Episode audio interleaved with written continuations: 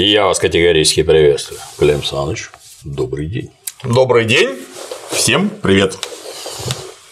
Я вернулся с целебных вод. Прекрасно выглядишь, прекрасно. Ай, спасибо. Клизмы, благотворное воздействие. Клизмирование.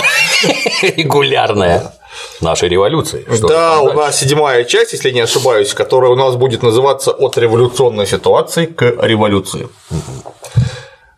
Сначала мы дидактически коснемся пройденного там буквально несколькими мазками. Ну, понятно, остановились мы на Великой реформе 1861 года и что непосредственно за ней последовало.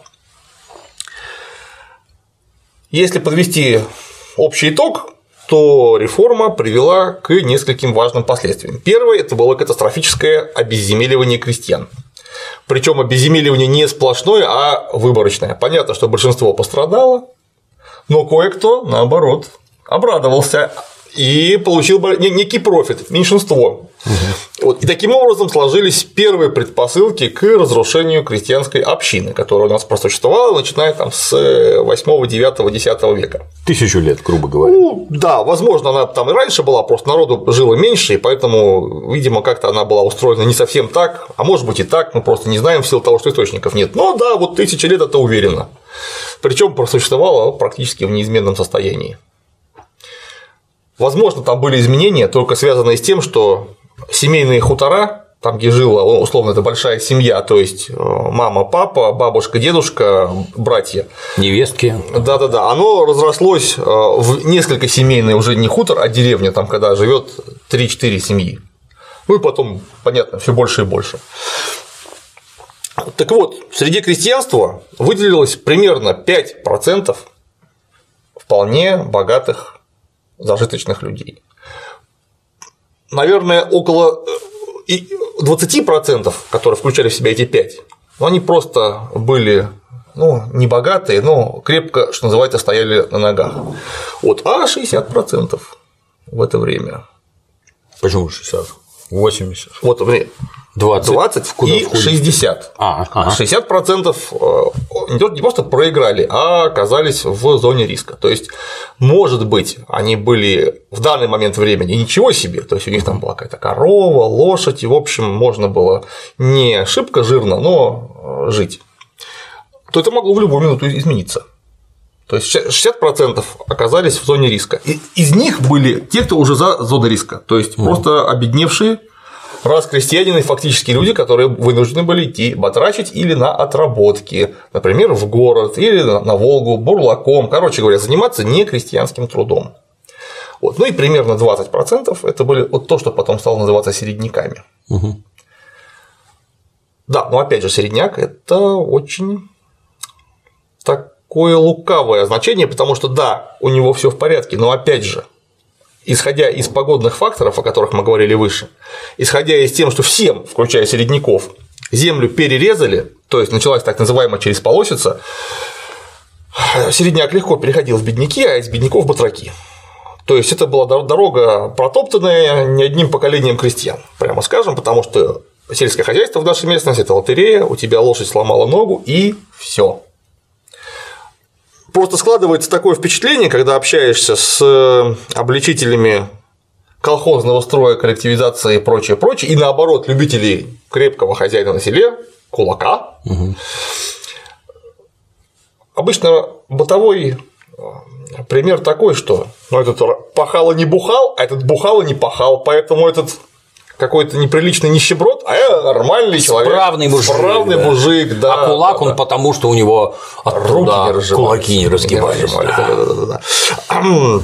Ну, то есть у нас такое э, прямое логическое следствие такое, что у нас 85% населения, угу. из них 5% это нормальные люди, а 80 95 – это просто какое-то спившееся быдло, то есть почти все. Генетический мусор. Нет, ну это же просто почти все получается. Да, да. И те, кто так говорят, вы просто посмотрите на своих потомков. Я вас уверяю, времени, а, прошу прощения, предков, у вас там времени прошло довольно много за 100 лет, там 150. Оказывается, что у вас будут родственники быдло спившиеся. Угу. Ну, по вашим словам. На потомков тоже могут посмотреть. Да, да, да, да, да. А потом на потомков посмотрите. Вот оказывается, что мы все потомки генетического мусора, если так посмотреть. Нет, с крестьянином все обстоит немножко не так. Крестьянину на селе, когда он живет землей, бухать некогда. Если человек бухает, значит, что у него все пропало, у него больше нет хозяйства, ему нечем больше заниматься. У него есть теперь зато досуг, чтобы бухать.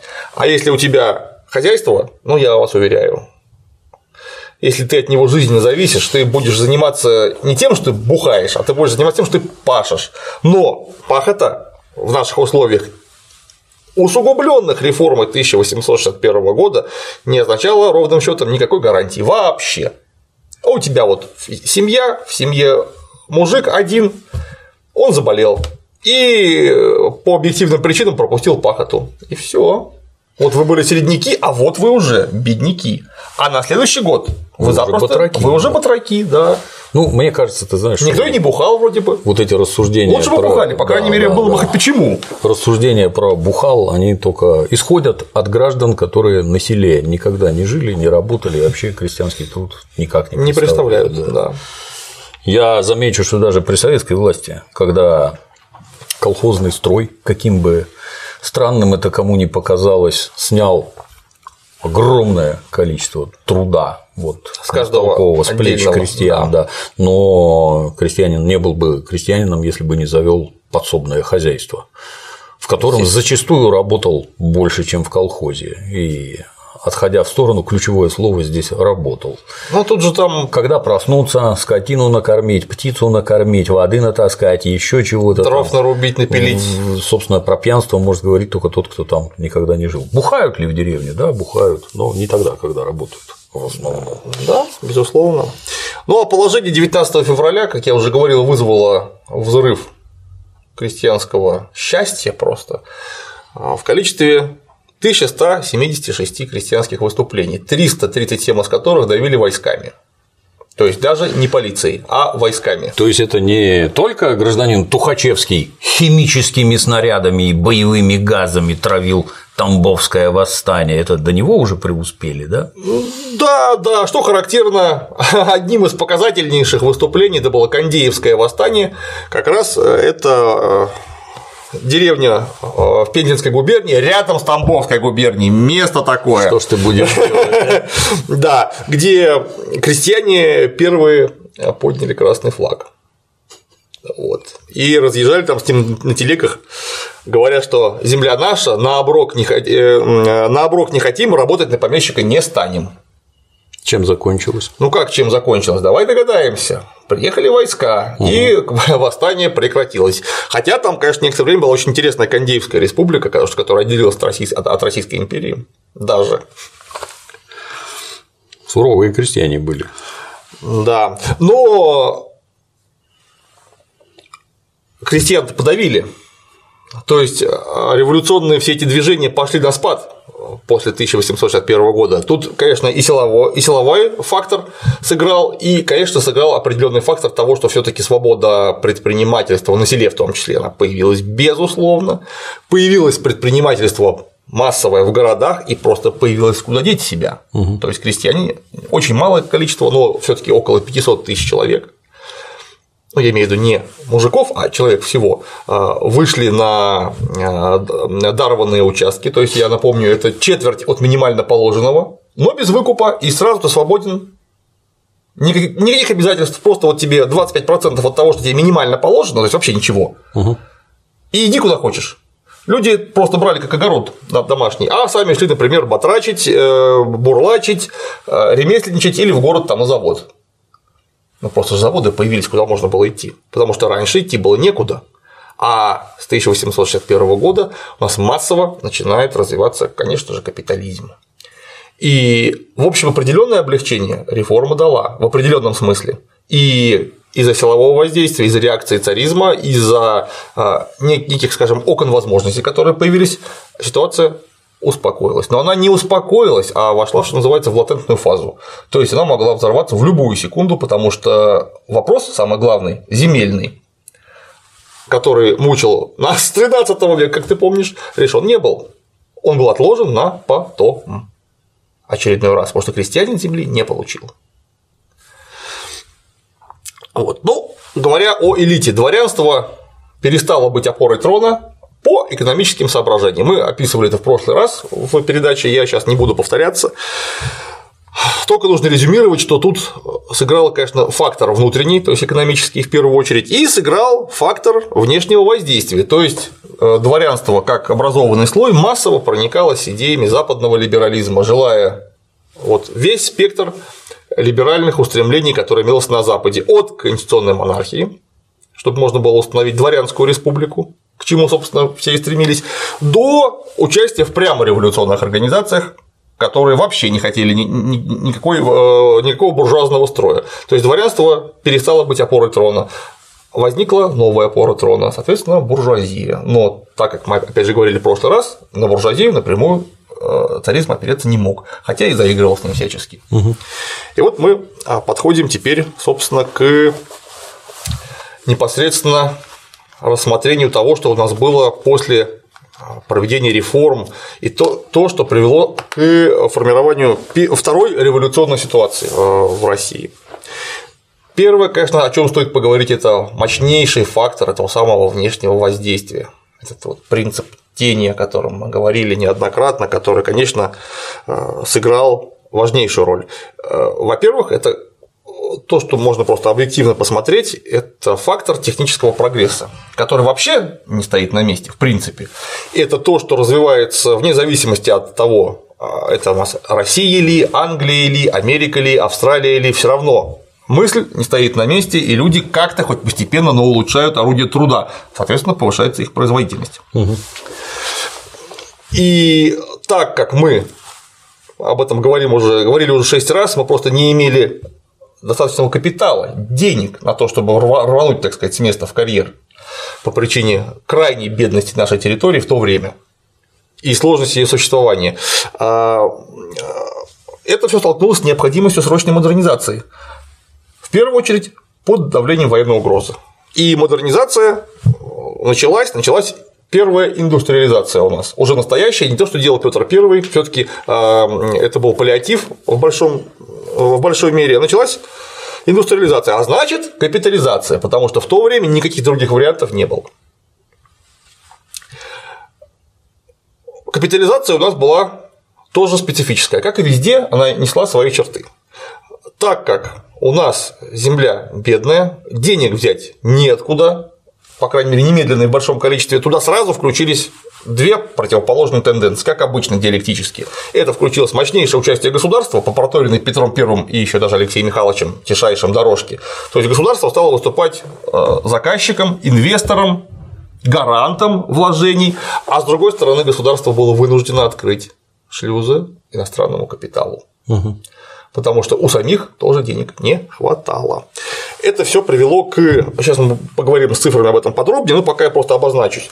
Это активное развитие сети железных дорог. Это был один из локомотивов индустриализации, ну, по крайней мере, то, что не связано с военным делом напрямую. Понятно, что военное дело оно шло впереди планеты всей, но железные дороги тоже были напрямую связаны. Конечно же, и с военным делом тоже, потому что выяснилось, что армия это не просто прекрасные мужики с фузеями, а это прекрасные мужики с фузеями, которых нужно кормить и подвозить им боеприпасы вагонами. И самих их возить. И самих их возить, да. Причем это все нужно делать вагонами быстро. Оказалось, что Крым, где вообще замечательно, но это учитывая, что территория Российской империи, а из Англии поставки туда поступали быстрее, чем у нас из Петербурга. Сильно. Да.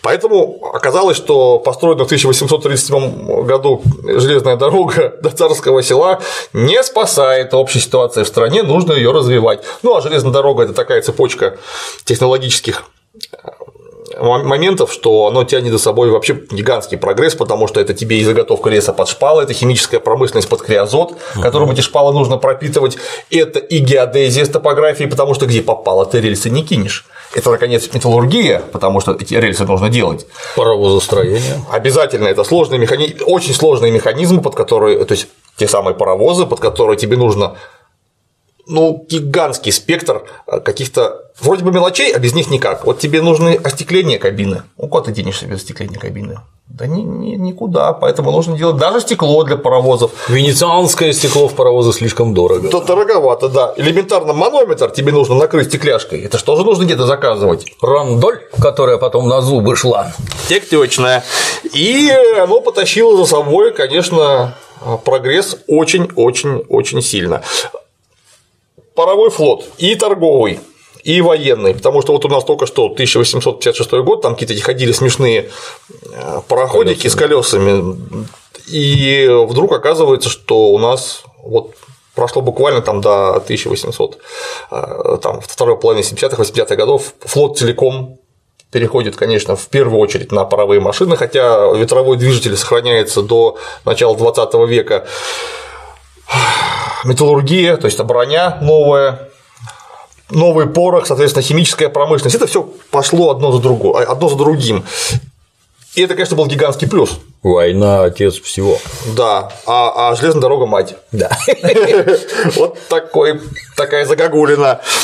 Вот. То тут же, конечно, это плюс, который породил немедленный минус, потому что, чтобы все это делать, нужно две силы, которые друг с другом будут бороться. Это буржуа, которые будут на этом давать деньги и зарабатывать на этом деньги, и пролетарии, которые будут работать и своим трудом создавать ту самую стоимость, из которой появляется прибавочная стоимость, то есть кусок неоплаченного труда. Собственно, что и составляет прибыль. Конечно, между ними возникает незамедлительное противоречие.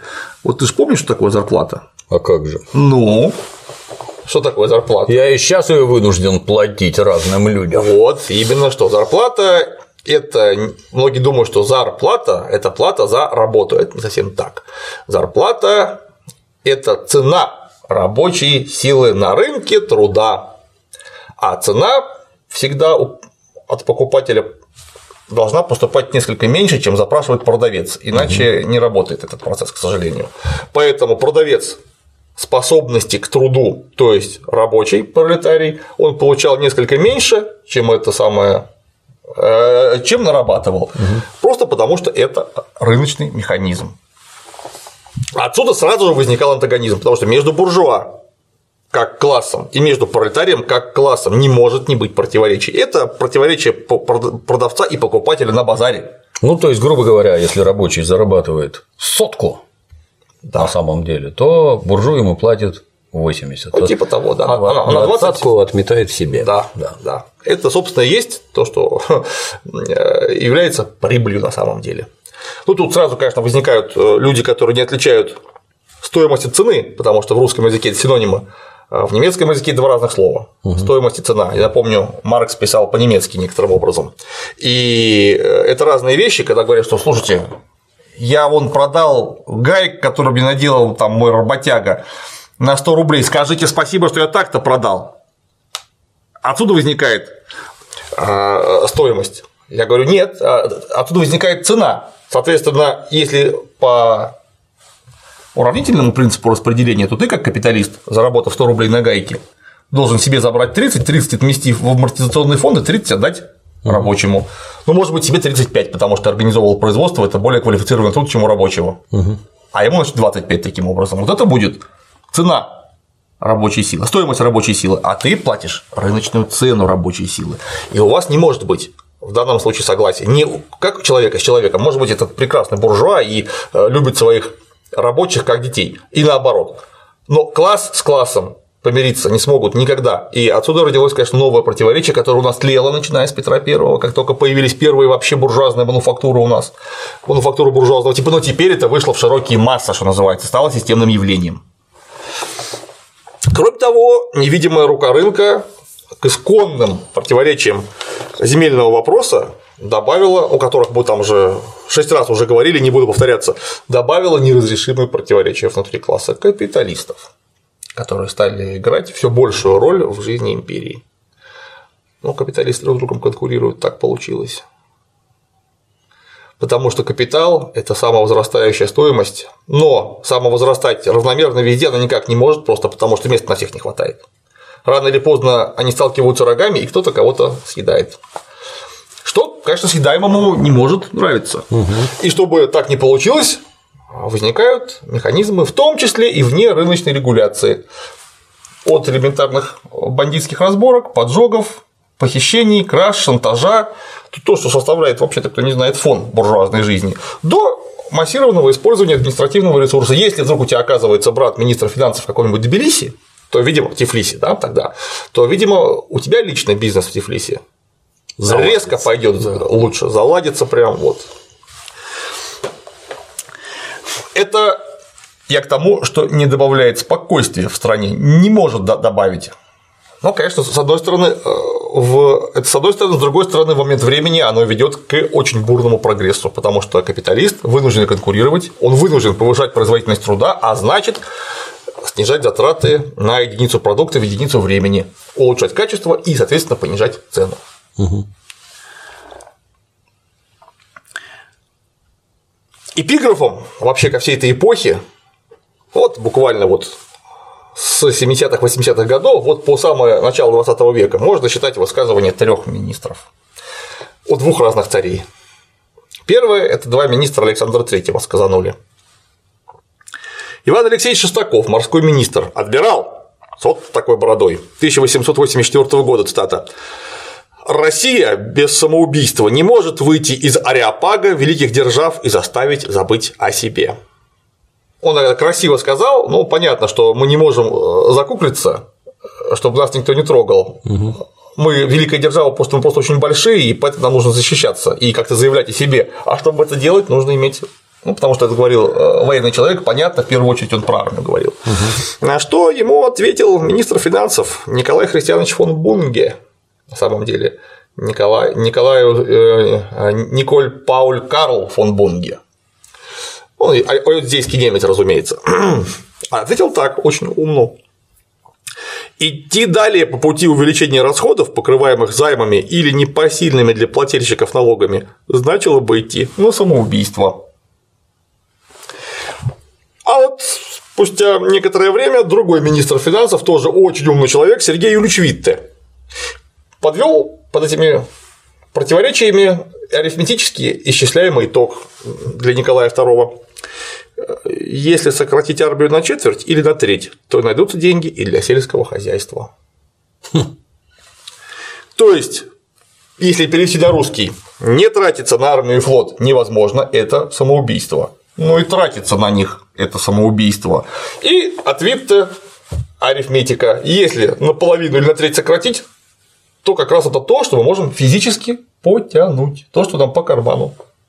Интересно.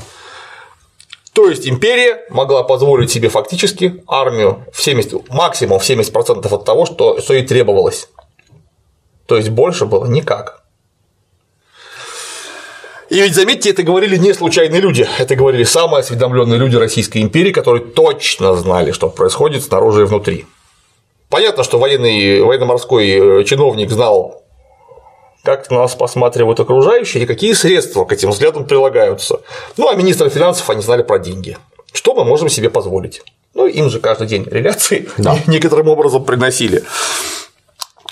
Вот, но содержание модернизации, так сказать, подробно это было связано, конечно, во многом с демографическим кризисом, который э, родился в империи, казалось бы, крестьянская аграрная страна, а рост населения у нас был меньше 1%.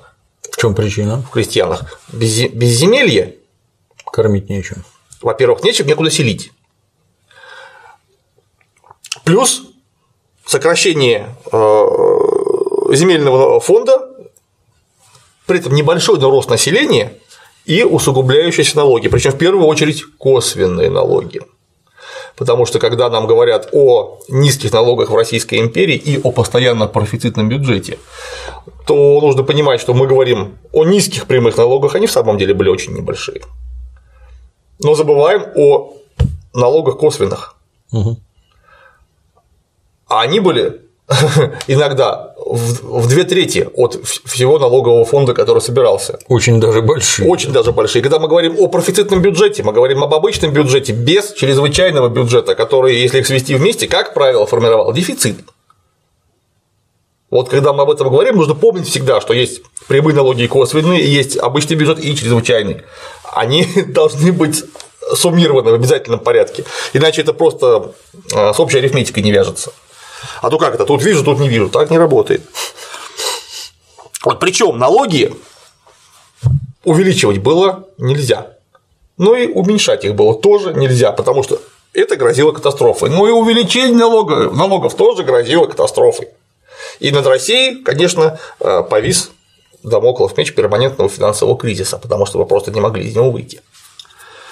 Вот. Ну а выход подсказал как раз модернизационный фактор внешнего воздействия. Что, как я уже говорил, Россия все более активно интегрировалась в мировой и, говоря, уже европейский рынок, становясь его неотъемлемой частью. Так было, конечно, всегда, но теперь это стало, опять же, системным э, моментом. И выходом стало, конечно, открытие России для иностранного капитала. То есть к нам потекли иностранные деньги, которые позволили в момент э, времени решить многие проблемы. Потому что иностранные инвестиции покрывали то, что не могли покрыть э, инвестиции государства или местные капиталы. А это вообще хорошо или плохо?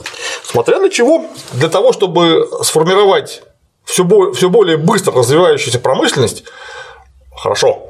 Потому что мы просто не могли себе ее позволить, эту промышленность. То есть, да, мы смогли бы ее, как говорил Столыпин, если бы там дали там, 20-25 лет, никто угу. не трогал, но по этому поводу морской министр сказал, что мы не можем себе позволить, чтобы нас никто не забудет, нас все видят, мы не можем надеть шапку-невидимку.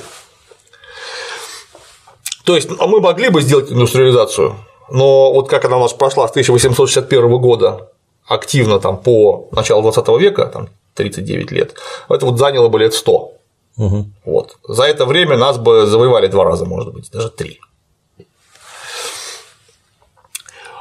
Плюс, конечно, развитие частной инициативы э, в момент рождения капитализма свободной конкуренции тоже дало свои, несомненно, положительные итоги, потому что вынуждены конкурировать друг с другом капиталисты вынуждены были расширять производство, улучшать его, в том числе заниматься образованием, потому что чем более образованные у тебя сотрудники, тем лучше ты будешь чувствовать себя на рынке. Угу. И да, Россия добилась очень впечатляющих успехов, потому что к 80-м годам интенсивность сооружения железнодорожных магистралей э, составила 20 э, тысяч кило... Общая их протяженность составила 20 тысяч километров, а в среднем с периода 1865 по 1875, то есть за 10 лет, в строй вводилось полторы тысячи верст железнодорожного пути. Ну, мы, конечно, как-то раз, я помню, говорили с Борисом Витальевичем, точнее, вы говорили с Борисом Витальевичем, что пути были не очень. Ну, для своего Но они хоть какие-то были. Ведь их же раньше совсем не было, а тут забегали паровозы. Вот, причем к 90-м годам 19 века эти темпы были только превзойдены, и вот с 1893 по 1902 в действие вступило 27 тысяч верст рельсовых путей, общая протяженность магистрали составила 55 тысяч. В год вводилось до 2,5 тысяч километров железнодорожного пути. Это очень, очень много. Вот, в 1891 году, как мы помним, строится Транссибирская железная дорога. Начинает строиться Транссибирская железная дорога, к началу 20 века ее дотянули э, до куда надо. Как это было в похабной советской песенке. Там, где раньше и тигры срали, мы проложим магистрали. Да, ну и, конечно, царское правительство, чтобы нагадить тиграм, не могло не пойти на широчайшие инвестиционные проекты. В частности, с 1893 по 1903, тоже за 10 лет, э, в железнодорожное промышленное и городское строительство было вложено 5,5 миллиардов рублей, что на 25%, то есть на четверть э, больше, чем за предыдущие 32 года. Ну, то есть дурака-то не валяли, делом занимались, я вижу, да? Ну, но недостаточно. Нет, но тут же дело такое, что это все имеет всегда две стороны медали. Делали очень много. Но, во-первых, кто сказал, что это достаточно, и во-вторых, а кто сказал, что мы больше могли физически. То есть вот это был темп, который мы вот выдерживали с иностранной помощью. Сами мы бы не потянули никогда. И это, конечно, накладывало отпечаток на основную часть населения, на крестьян и на рабочих, активно формировавшихся в то время. Об этом позже. Пока угу. про успехи. Естественно, как только у нас появились разные железные дороги, за 20 лет объем хлебных грузов по железным дорогам потек вдвое больше и вдвое быстрее. Соответственно, с 311,9 миллионов пудов хлеба в 1876-78 годах, 620 миллионов пудов в 1898-1902 годах. То есть скачок в два раза буквально. Объем промышленной продукции в России от 1860-х по 1900-е увеличился более чем в 7 раз. То есть скачок гигантский. И число рабочих в европейской части России выросло э, втрое, а количество населения в полтора раза. То есть а, рост промышленных рабочих опережал рост населения в два раза. Вот. Правительство вынуждено было, конечно, наряду с привлечением иностранных инвестиций проводить последовательную протекционистскую политику, то есть защиту отечественного рынка от иностранных товаров, потому что понятно, что Англия, которая вот все эти уже дорожки истоптала э, задолго до нас, производила больше и дешевле, поэтому как только ты откроешь рынок для английских товаров, то местному производителю сразу придут кранты. Вот посмотрите на наш автопром. Угу, угу. Вот примерно, Мерседес. Примерно то же самое. Вот, конечно, Мерседес-то получше будет. Кто ж спорит, да. Вот, но при этом завод Лада, один рабочий там дает 7 рабочих мест на смежных предприятиях. И как ни крути, а кто сказал, что не нужно собственная машина развивать? Нужно. Еще как. Потому что а вдруг Мерседесы перестанут продавать по каким-то политическим соображениям. И что ты будешь делать? Ну, ключевое, а вот военный грузовик, например а к нему запчасти ЗИП. А кто это все собирать будет, а кто запчасти производить, а кто поставлять? Это как сейчас с самолетами. А мы возьмем Боинга. Да, перестанем, хотя бы программное обеспечение перестанем обновлять. Посмотрим, что у вас будет. Оно ж не ваше, а у вас в самолетах какое? Никакого. Прикольно. Поздравляю. Прикольно устроились, да, и да, это опять же не, не, не новость ни для кого, все развивающиеся страны а, мира и не только развивающиеся, некоторые развитые практиковали, начиная с 18 века, протекционистскую политику. И настолько Англия требовала а, доступа равного на рынке, равной конкуренции, ну, просто потому что она больше всех производила, и это было напрямую выгодно. У нее на тот момент прямых промышленных конкурентов было очень и очень мало, только в определенных отраслях. Немцы только-только в это время поднимали голову, вот они вот как раз скоро побьют французов во франко-прусской войне, начнут активно объединяться в Райх второй. Вот. Примерно 33% стоимости товаров на внутреннем рынке иностранных это были пошлины. То есть вот так вот перекрывали. Угу. Ну, это, с одной стороны, конечно, делало невыгодным ввоз в Россию товаров из-за границы, но с другой стороны, очень сильно стимулировало экспортную часть нашей отечественной экономики. Вот. И в денежном выражении вывоз только сельхозпродуктов, ну то есть в первую очередь, конечно, зерна разнообразного, сейчас скажу, в денежном выражении увеличился с 701 миллиона рублей с 901 по 905 год до 1 миллиарда 126 миллионов в 11-13 годах 20 века. Серьезно. То есть рост невероятный просто. Кстати, раньше, если мы сейчас говорим о том времени, которое мы рассматриваем поближе к Великой реформе, 1887-92 год, сальдо торгового баланса для России тоже было положительное, общий, э, общее сальдо составляло более полутора миллиардов рублей в плюс к нам. То есть мы вывозили на большее количество денег, чем к нам ввозили в итоге. И Сложившееся финансовое благополучие, помноженное на иностранные инвестиции, позволило в 1897 году ввести в России золотое денежное обращение. По поводу чего у нас все просто аж брызжут кипятком, как это здорово. С одной стороны, это, конечно, здорово, потому что показатель в самом деле серьезных успехов. Но с другой стороны, это влечет за собой массу проблем, э, чисто э, физического свойства, потому что у нас золота было мало, мы вынуждены были его покупать на эти самые займы. То есть обслуживание собственных золотых денег э, вышло боком в итоге. Но тут, как маркер того, что у нас вот тогда все было в порядке, это, конечно, показатель, потому что ввести золотое обращение для такой гигантской страны это нужно было умудриться. Вот начиная с 1861 по 13 год по основным экономическим показателям это добыча угля, добыча нефти, производство чугуна, производство стали и объем выпуска машин, то есть машиностроение России из мировых держав уступало, естественно, Англии, США, Германии, Великобритании и Франции. Причем Францию местами мы и опережали. Не во всем, но кое-где. Уверенно вырвались вперед Италии и Испании. То есть Италия вроде бы вообще ни разу не последняя в смысле промышленности страна, а тем не менее Бельгию опередили в том числе. Вот некоторые цифры. Протяженность железнодорожных путей в километрах это США тысяч километров, да? 401,9 тысяч километров. А, Германия 63 тысячи километров, Великобритания, ну это не считая колоний, конечно, только сам остров, 38 тысяч километров, Франция 40 тысяч километров, Россия 71 тысяча километров, мы впереди Франции. Ну, опять же, у нас какая территория-то, ого, вот, а Италия 17 тысяч километров, а Испания 14 тысяч километров. Ни о чем. Да. Ну, Испания тоже не маленькая, кстати, а там, ну, что это? Уголь в США 517 миллионов тонн угля, Германия 277 миллионов тонн, Великобритания 292 миллиона тонн, Франция 40 миллионов тонн, Россия 35,9 миллионов тонн. Чугуний США 31 миллион тонн, Германия 16 миллионов тонн, Великобритания 10, Франция 5, Россия 4,64. Сталь США 31, 31 миллион тонн, да? Германия 17 миллионов тонн, Великобритания 7 миллионов тонн, Франция 4 миллиона 4,69 миллиона тонн, Россия 4,25 миллионов тонн.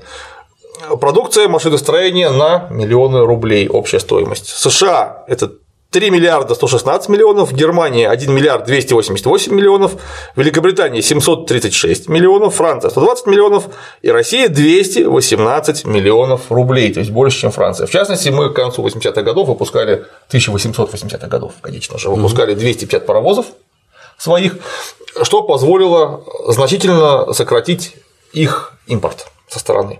То есть мы становились паровозонезависимыми все более и более. А паровоз-то в то время это же было вообще нечто невероятное. Космическая ракета. Практически вот как э, твой друг Жон Шебякин говорил, что Анна Каренина покончила с собой высокотехнологично бросившись под колеса паровоза. Да, потому что ей бы сейчас нужно было бы на Байконуре под дюзу ракеты лечь. Ловко.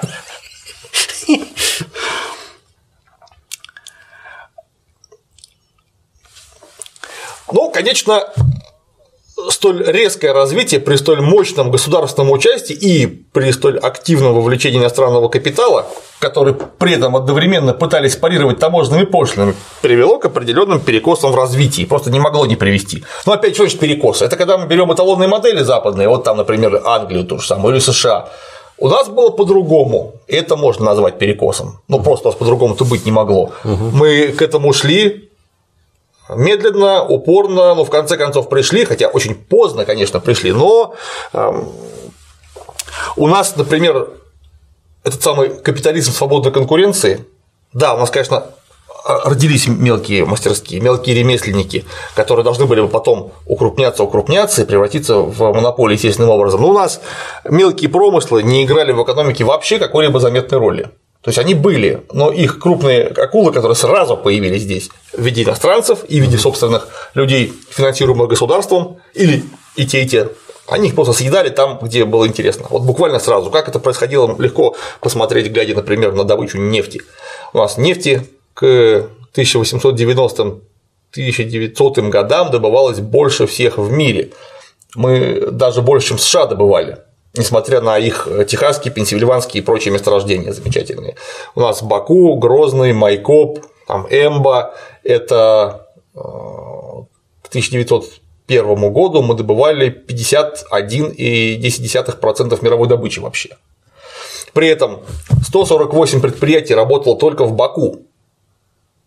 148. Однако, как только там оказались одновременно Нобели, Ротшильды, а потом Royal Dutch Shell, их так к десятым годам осталось 23 предприятия. Угу. То есть понятно, что всю мелочь сразу с вверху брюхом тут же. Потому что никакой свободной конкуренции между Royal Dutch Shell и каким-нибудь Имамали Рахмоновым, который владеет двумя вышками, быть не может. Это никакая не свободная конкуренция. То есть мы прошли этап свободной конкуренции, сразу перескочив, ну там, в течение 10 лет во многих отраслях сразу к монопольному капиталу. Я когда-то жил в Средней Азии под городом Фергана. Так. На возле кишлака под названием Чемион, где был нефтепромысел Чемион. Каково же было мое удивление, когда я на качалках этих а не Нобеля да. Я ж вот утер, что это, блин. Вот. Ну а крупный капитал – это, конечно, сразу же крупная промышленность, что концентрация промышленности достигала очень высоких процентов. У нас накануне Первой мировой войны численность рабочих всего 15 миллионов человек. Из них 4 миллиона фабрично-заводские рабочие, из которых 56,6% работало на промышленных гигантах. То есть промышленные гиганты – это если на заводе работает больше 500 человек. Ого. Вот. То есть там бывали там и по 3, и по 4, и по 8 тысяч человек рабочие коллективы. Это, с одной стороны, хорошо, потому что концентрация ресурсов, в том числе трудовых в одном месте, это всегда хорошо. Но это готовая армия для того, чтобы бороться за свои права. Потому что если ты одного рабочего зачморишь, то ты зачморишь его спокойно. А если 8 тысяч человек, и у тебя сразу завод раком встанет немедленно, Сложно, да. То уже сложно. А если они договорятся еще и между собой, а им легко это делать, они все в одном месте находятся, у тебя ляжет вся отрасль от Питера до Владивостока то твои коллеги даже по сложному капиталистическому, опасному капиталистическому бизнесу тебе скажут, ты не обнарел, мы-то почему страдаем, давай решай что-нибудь уже. Поэтому у рабочих появилось средство давления, просто потому что их много.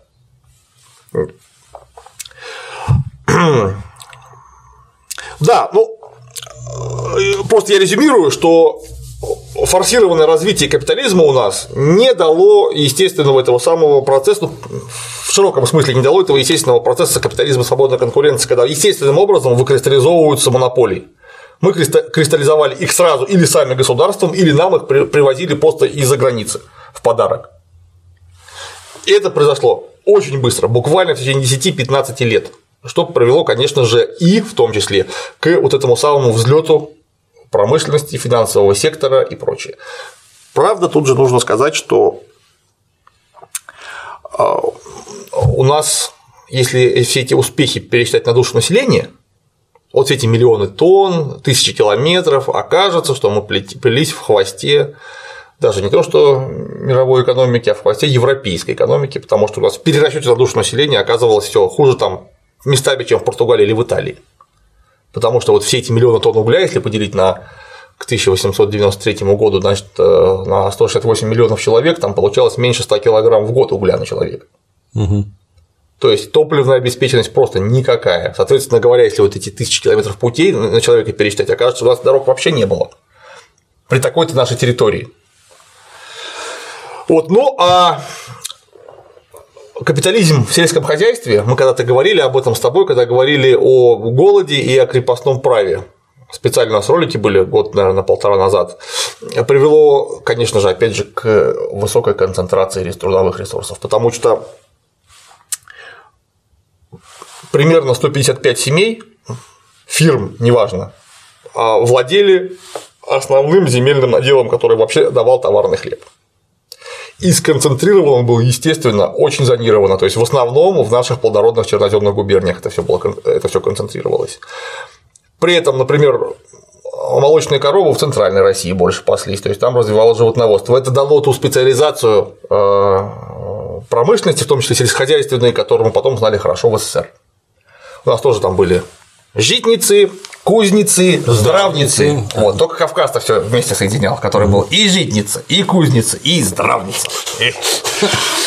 А, ну, а э, в Российской империи это дало очень опасное явление, потому что разность регионов по экономическому развитию давала яркие, очень мощные ростки местного сепаратизма, потому что Украина, Малороссия Черноземье наше, оно вообще не зависело никак от остальной России. Учитывая, что там живет чуть-чуть другой субэтнос, который говорит на чуть-чуть другом языке, угу. то требовалось всего лишь толчок по общему экономическому хозяйству, чтобы Украина сказала, что нам не нужно кормить Москву. Все равно весь этот хлеб продается на Запад. Мы его можем продавать сами и купить себе что-нибудь полезное а кому-то с кем-то делиться, с какого перепуга, простите. Это давало, конечно, вот это именно и была бомба, которая была заложена под здание тысячелетней российской государственности.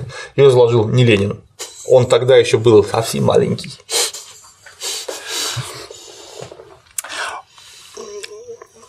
Конечно, к началу 20 века за счет концентрации трудовых ресурсов в сельском хозяйстве появилась возможность в латифундиях внедрять передовые сельхозтехнологии.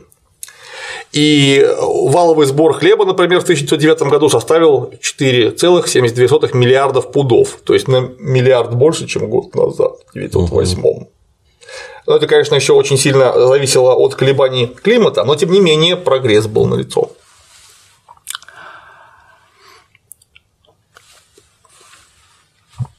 Ближе к 2013 году, вот тому самому, с которым у нас всегда сравнивали советские достижения, из 5 миллиардов урожая хлеба на помещичье хозяйство приходилось 600 миллионов пудов, то есть всего 12% общего сбора. Однако, если взять их вместе с зажиточными хозяйствами, то это получается 75% товарного хлеба, идущего на рынок, а бедняки и середняки – это всего лишь 14,7%. Небогато, да. Вот, то есть больше половины а, хлеба, который шел на рынок, производилось в крупных хозяйствах. Я говорю, в первую очередь это даже не кулаки делали. Я говорю, о, внимание, кулаки ж кормили. Я говорю, нет, не кулаки. Кулаки давали много товарного хлеба, но давали их на самом деле 155 агрохолдингов в первую очередь, которые занимались производством и, производством и скупкой хлеба. Их было 155. Это не 5% э, крепких хозяев на селе, это всего 155 человек. Угу которые сами, я вас уверяю, никогда в жизни ничего не пахали, им это было не надо. Если говорить о современном восприятии всего этого дела, то, конечно, советская власть уничтожила крепкого хозяина на селе, без всяких сомнений. Просто нужно добавить, что этот крепкий хозяин – это был бывший помещик-феодал который оказался настолько ловок, что скупил у своих дворянских а, хламонов а, коллег а, землю. Вот угу. и все. Потому что если посмотреть на распределение земли внутри сельского хозяйства наших этих самых угодий, то, прошу прощения, 30% из них принадлежало помещикам, а местами 50% принадлежало помещикам. Все остальное, которых было 600 тысяч человек на всю страну, а все остальное принадлежало 110 миллионной массе крестьянства. Вот это был настоящий крепкий хозяин. Вот его-то советская власть, конечно, уничтожила, потому что позволить, чтобы вот такая часть населения владела половиной страны, но это значит вести страну к большим проблемам. Ну, это к этому вели и к этому привели чтобы как-то это дело поправить, нужно пришлось этого самого крепкого хозяина наконец привести в ум. Или вывести из э, употребления в стране. Или вывести в расход, если он будет сильно сопротивляться. Да, ну и численность населения с 1897 по 1913 численность населения возросла со 125 миллионов до 169 миллионов человек. Неплохо. Как это вяжется с тем, что я сказал, что население не увеличивалось? Оно не увеличивалось к моменту э, крестьянской земельной реформы и некоторое время после. Но как только дело дошло до выплаты выкупных платежей, то что я напомню тем, кто не в курсе, и тем, кто не слышал наши предыдущие ролики, землю нам дали крестьянам не просто так, а в ипотеку насильственную. То есть крестьянин вынужден был платить. Угу. Сначала отрабатывать, а после заключения торговой выкупной сделки платить с процентами 6% ежегодно. А так как эти выкупные платежи и земля одновременно разделялись по едокам, то чем больше у тебя будет семья, тем легче тебе будет платить. Поэтому стало выгодно рожать много детей. Поэтому семьи стали увеличиваться. И это, конечно, хорошо. Но количество земли не увеличивалось. Земля оставалась константой, а людей населилось все больше. Таким образом, все, что у нас сделали, можно назвать мягким вариантом английского огораживания.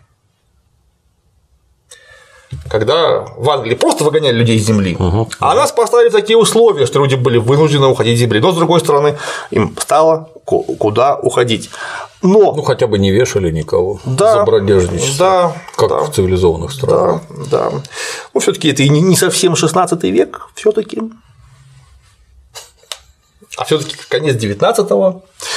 Но тут же надо же заметить сразу, что уходить, например, в города на промышленные предприятия, вот те самые 4 миллиона к 2013 году промышленных рабочих, к 2014 году, прошу прощения, промышленных рабочих, но где эти находились промышленные города? Это центральная, северная, ну, северо-запад России, Петербург, а, Москва, Урал, естественно, где были серьезные промышленные предприятия, это юго-запад Украины, эм, ну, Донецк, Луганск, короче говоря, вот эти э, регионы, где была мощная металлургическая промышленность, а где-нибудь под Полтавой куда ты денешься с земли. А это черноземье, там помещикам никакой трети не отдавали, давали сразу половину, чтобы они ни в коем случае не обеднели. Угу. И у крестьян была, конечно, очень тяжелая ситуация. Очень тяжелая ситуация.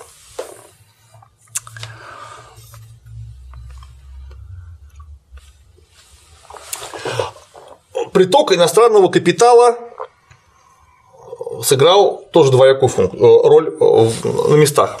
Потому что иностранный капитал, приходя сюда, в общем, видел очень характерную картину. А характерная картина была связана в первую очередь с очень низкой стоимостью рабочей силы. Рабочая сила была дешевая. Значит, ее можно было нанимать много, а значит, не нужно было сильно заботиться о механизации и о технике безопасности. То есть, если говорить о а, промышленных гигантах иностранных, которые пришли к нам, конечно, они были на нашей территории в основном более развиты, чем наши местные предприятия. Но по сравнению, например, с той же Англией, откуда они пришли, или Германией, это всегда было все устаревшее. Ну, в основном, конечно, не всегда, я так угу. а, закругляю слишком сильно. Но тем не менее.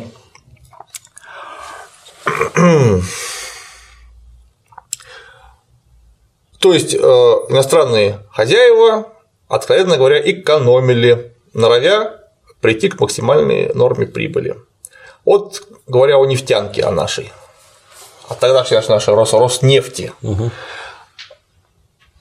Сюда попер иностранный капитал только по двум причинам. Потому что бакинские месторождения, вот Обширонский полуостров, это очень близкое залегание нефти к земле. То есть ты это дырку проткнул, у тебя фонтан забил.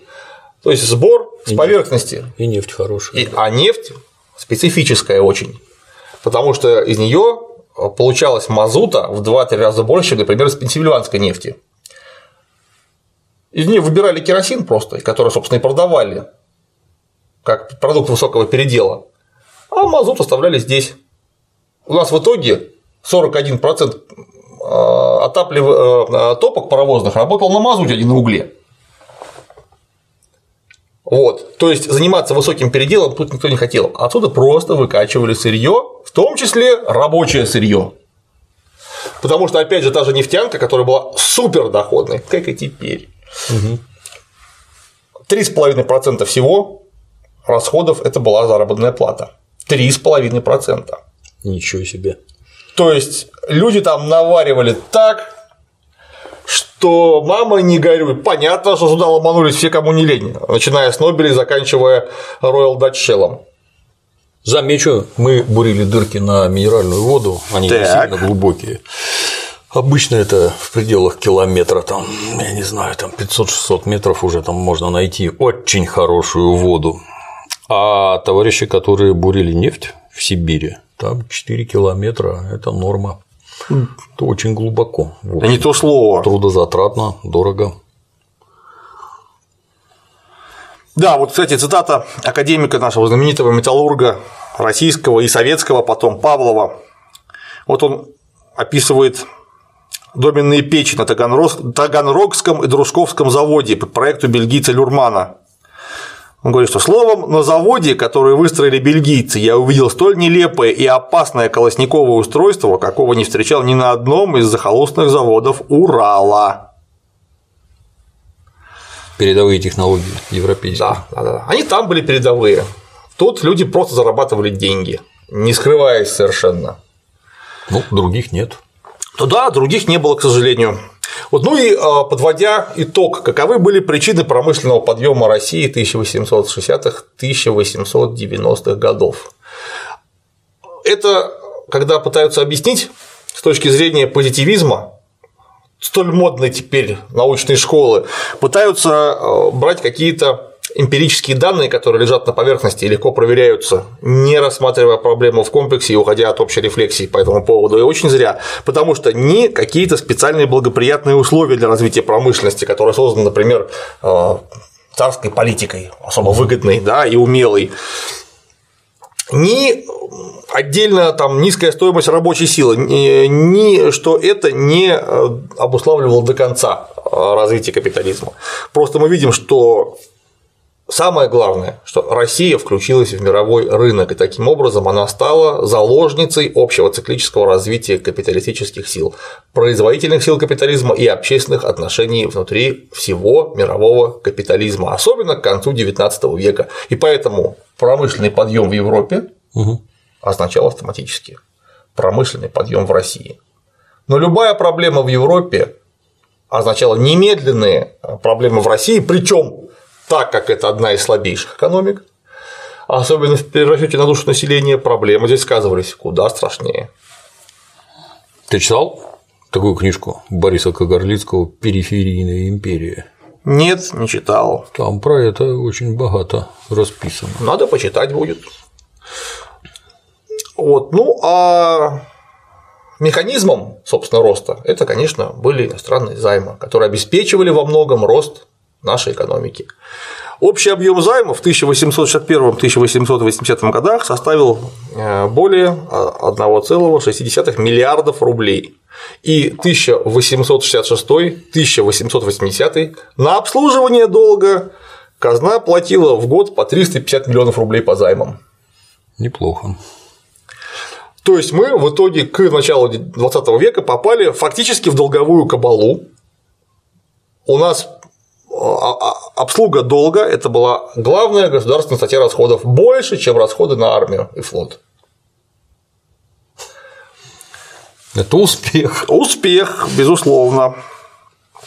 Да, теперь нужно поговорить об железных дорогах, которых мы начали, но теперь применительно, собственно, к хлебу, к еде, то, что могло непосредственно повлиять на людей в местах. Вот как ты думаешь, как назывались железные дороги, которые у нас строили? Ну, конечно, не говорю про Трансип, а вот локальные железные дороги, которые строили где-нибудь там в Жмеринке, Полтавщине и прочее. называли недотейливо. Вывозные. Что они должны были вывозить? Естественно, хлеб.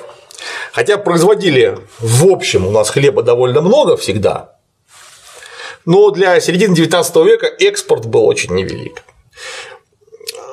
где-то в 1842 году рост населения в Англии, опять же, связанный с массированной индустриализацией, улучшением жизни, жизненных условий, медицины и прочее. В Англии на островах начался бурный рост населения. Там и так места мало, жрать нечего, а тут они еще плодиться начали.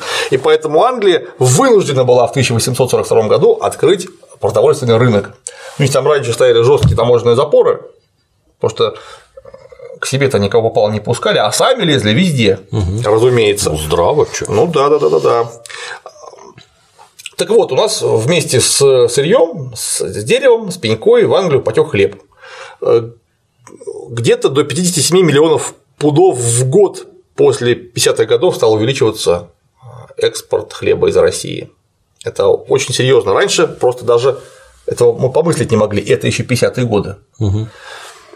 А в 60-70-е как раз появляются эти самые железные дороги, что дало невероятный рост а, удобства перевозок, потому что вот сейчас я процитирую, стоимость гужевых перевозок составляла, то есть на лошадках и подводах, составляла 10, 0,10 а, копеек э, за пудоверсту, то по единому тарифу 1889 года стоимость перевозки на среднее расстояние, то есть 360 600 верст, составляла 125 десятитысячных копейки за пудоверсту.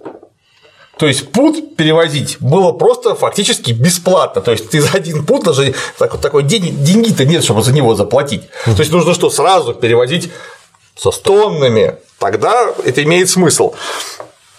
То есть в 8 раз меньше сразу сократилась в среднем а, стоимость перевозки, в 8 раз. И выросла скорость перевозки неимоверно. Вот смотри, в 60-е годы 19 века средний оборот, э, срок оборота денег в хлебной торговле составлял около года, и для обеспечения прибыли наценка на один пуд равнялась 5-10 копейкам. После введения железных дорог срок оборота сократился до 30 дней, Ого. а наценка уменьшилась до 25 копейки. Ну, это фантастический просто рывок. Да, да. А так как цены в Европе на хлеб были выше, чем в Черноземье, то учитывая все вышесказанное, что началось, конечно, сразу стали продавать за кордон, ну потому что это золотое дно. Угу, угу. Просто золотое дно. И цены на рожь в 1865 году за пуд 38 копеек, то к 1973 году 57 копеек.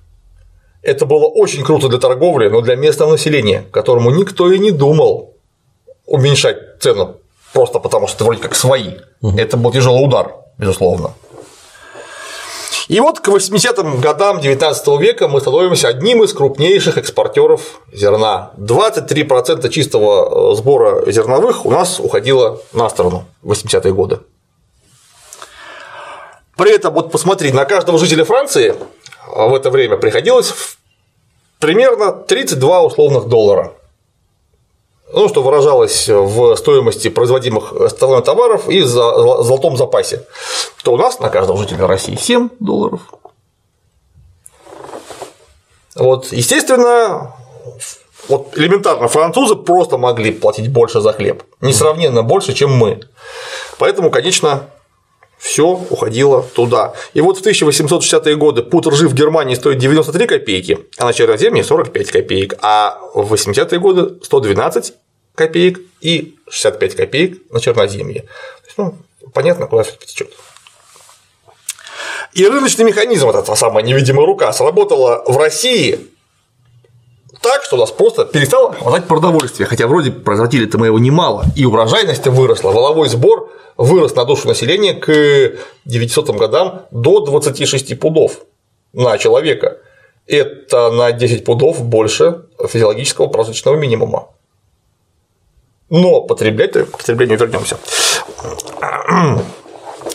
Вот у нас сформировался такой новый, типичный восточноевропейский э, тип экономики, то есть круг товарооборота, где зерно, производимое на латифундиях, на помещичьих полях и крупных кулацких хозяйствах, обменивалось на импортные предметы потребления и промышленные товары.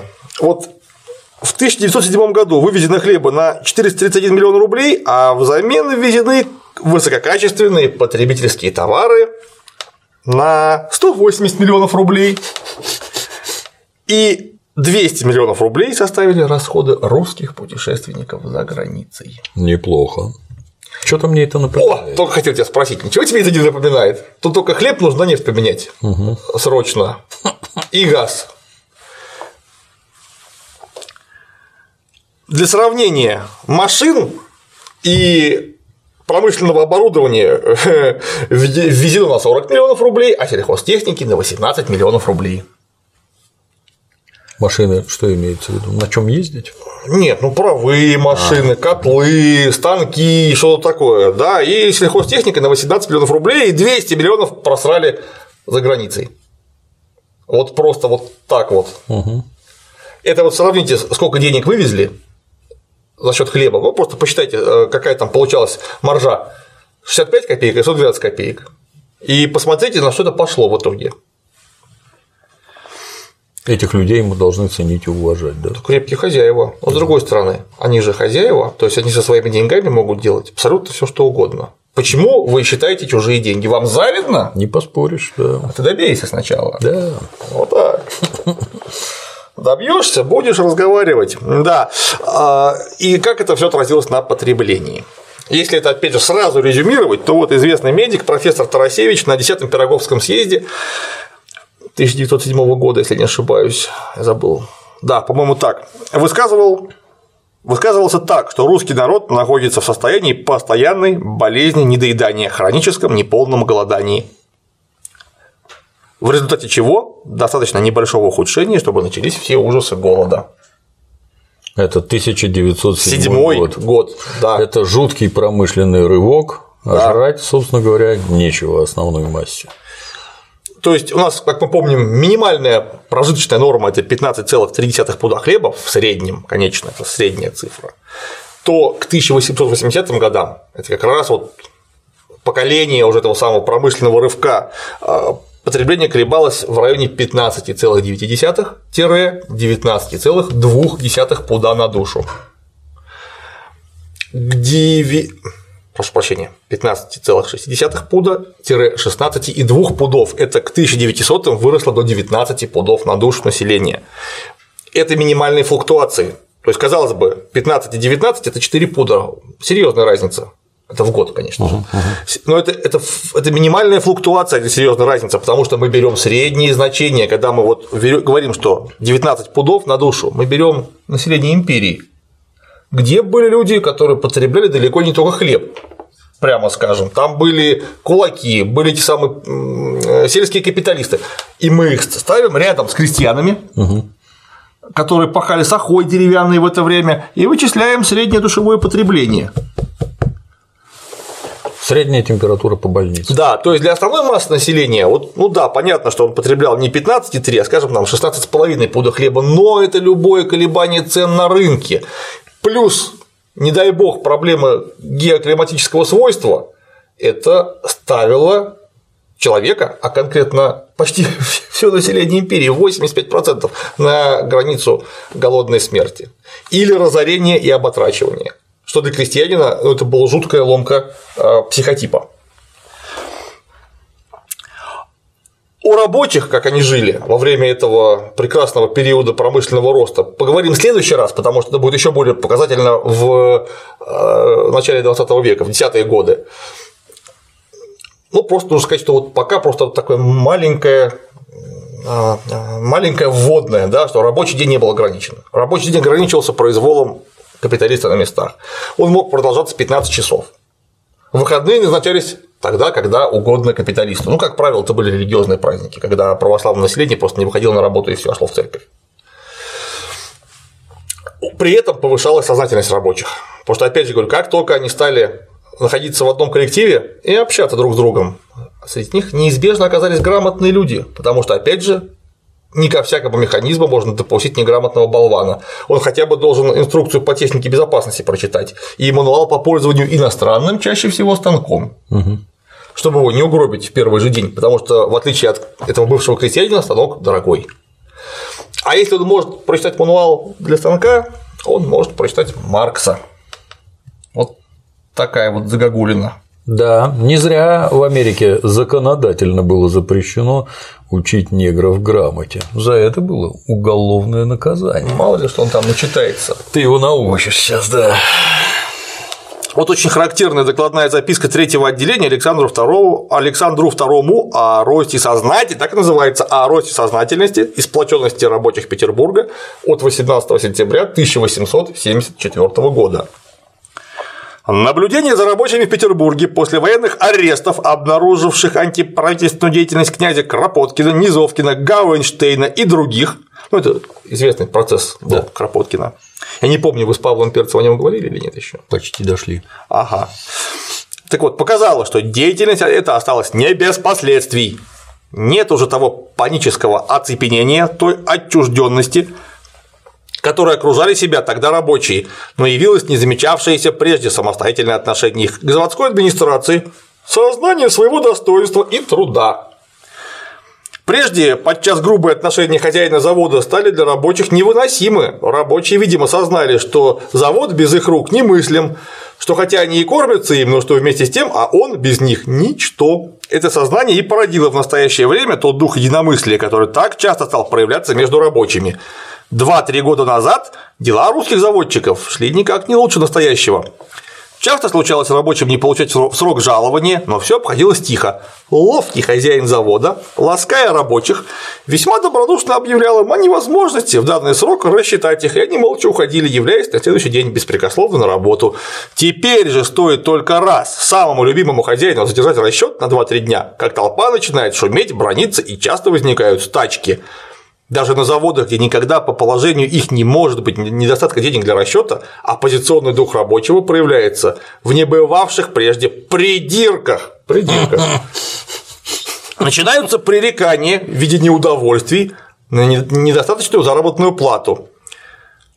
На стеснительные условия заводской администрации, наконец, на придирки старших мастеров – все это вместе взятое указывает на влияние пропагандистов, успевших поселить в рабочей среде ненависть к хозяевам и убеждение в эксплуатировании ими рабочей силы. Отлично. Помета Александра II карандашом. Весьма грустно. Отлично. То есть ни слова про эту сволочь, которая из людей все соки высасывает, ненормированный рабочий день и прочее. Там же еще я из советской школы помню, там система штрафов, наказаний разнообразных путем там вычитания. Ну, мы об этом предметно поговорим да. вот в следующий раз. Такой замечательный момент, как опять-таки забежим, наверное, вперед, что жили все в казармах. В казармах это очень неплохо. Да. Все не жили в казармах. Казарма это был предел мечтаний. Где семьей можно было на свою шконочку двухъярусную повесить занавесочку и тем самым отгородиться от остальных. Прекрасно. У меня я на Лиговке живу, как ты да, знаешь. Да. Возле завода бумагоделательного машиностроения благополучно уничтоженного. Это, кстати, было первое производство, на котором я трудился после производственного комбината, который я в девятом классе проходил, а там я работал в коммунистической бригаде мастера Тимофеева. Ишь ты. Заработал 80 рублей, купил себе велосипед Украина и рассекал на нем по городу Ленинграду тогда. Так вот, там для рабочих были созданы, это был такой Сангали назывался, там рядом садик Сангали, угу. где произошло Чубаровское дело, когда там 56 человек изнасиловали даму, в том числе комсомольцы всякие там были. Всех посадили, часть расстреляли. Вот, так вот у этого Сангали у него рабочие жили в резко отличных условиях. Ну, если я правильно помню, он вообще, по-моему, один такой был. На весь наш жуткий промышленный центр. Нет, ну казарм это было неплохо, да, прямо да, скажем. Да, потому да. что есть отличные реляции наших чиновников э, медицинского нашего министерства и просто врачей-энтузиастов, которые обследовали фактические условия, в которых проживают рабочие. Я в следующий раз, так как будем говорить уже, собственно, о наиболее ярких проявлениях данных процессов в 20 веке, когда рабочих стало больше, чем в 19 мы специально об этом поговорим. Просто сразу скажу, что жить в казарме это было хорошо. Потому что обычно рабочие вынуждены были снимать жилье за свои деньги, а жилье выглядело как угол в комнате. В квартире могло проживать человек по 70-80. Вот ну, как сейчас граждане из южных республик ну, живут. типа того, да. То же самое было тогда. Но, повторюсь, примечательно, вот реляция от спецслужб, в которой ни слова не сказано о сволочах работодателях, Нет. ни слова, все хорошо, понимаешь. То, что, а вот то, что а вот агитаторы эти... свили гнездо. И что затевают. А? Указали это, понимаешь, на что? Теперь придирки какие. Да, придирки. Придирки, вообще класс. А вот конкретные требования, как могли выглядеть. Это Закладная записка третьего отделения о требованиях качей Кренгольмской мануфактуры и об исследовании причин стачки 20 августа 1872 года. Где это такая мануфактура была? Ну, это около Нарвы. Ага. Беспорядки на Кренгольмской мануфактуре близ Нарвы, о, кстати, да, близ Нарвы, продолжаются. Ткачи в числе 500 человек через 10 выбранных из своей среды предъявили следующие требования. На обед полтора часа вместо часа. Начало работ в 5.30 утра, а не в 5 утра. За кусок 50 аршин платить 40 копеек, то есть э, увеличить э, норму оплаты. За изломанные части машины высчитывать их стоимость. За малую выработку не штрафовать, а отпускать с фабрики. Фельдшера Палкина устранить. Петра Сякка, старосту, уволить, не делать вычетов без их согласия, то есть без, без согласия рабочих, дать детям более времени для посещения школы. Дети тоже работали, да? Конечно. Это текстильная. Э, промышленность, где детский труд использовался самым широким образом, потому что там не нужно поднимать чудовищных тяжестей. Дети там начинали работать с 6 лет иногда ну, для многих открытие. На всякий случай, повторюсь, понятие детства появилось в конце XIX века, а до того это были просто маленькие взрослые, которые не могли поднимать такие тяжести, как взрослые, а работать вполне, что не так-то. Конечно. И в текстильной промышленности детский труд иногда составлял по 40%. Неплохо. И это мы еще не коснулись, сколько они денег зарабатывали относительно взрослых. Денег сколько они... денег тетки зарабатывали? Денег они зарабатывали примерно в 4-5 раз меньше, чем взрослые. Потому что что им платить-то? Да. Ты кто? Да. Тетки зарабатывали, как правило, от 30% минус от э, мужика до в два раза меньше. Примерно так. Но опять же, мы об этом будем говорить угу. в следующий раз, когда рабочие станут авангардом революционной ситуации, пока все таки они, да, играли уже очень важную роль, но не были, так сказать, самой активной частью общества, хотя были активны, но все равно крестьяне э, и волновались больше, и выступления крестьян превращались иногда в натуральные войсковые операции, поэтому про рабочих специально в следующий раз будем говорить. Угу. Так вот, Депутаты ткачей объявили управляющему мануфактурою, что если их требования не будут приняты до 19 числа, то они прекратят работы.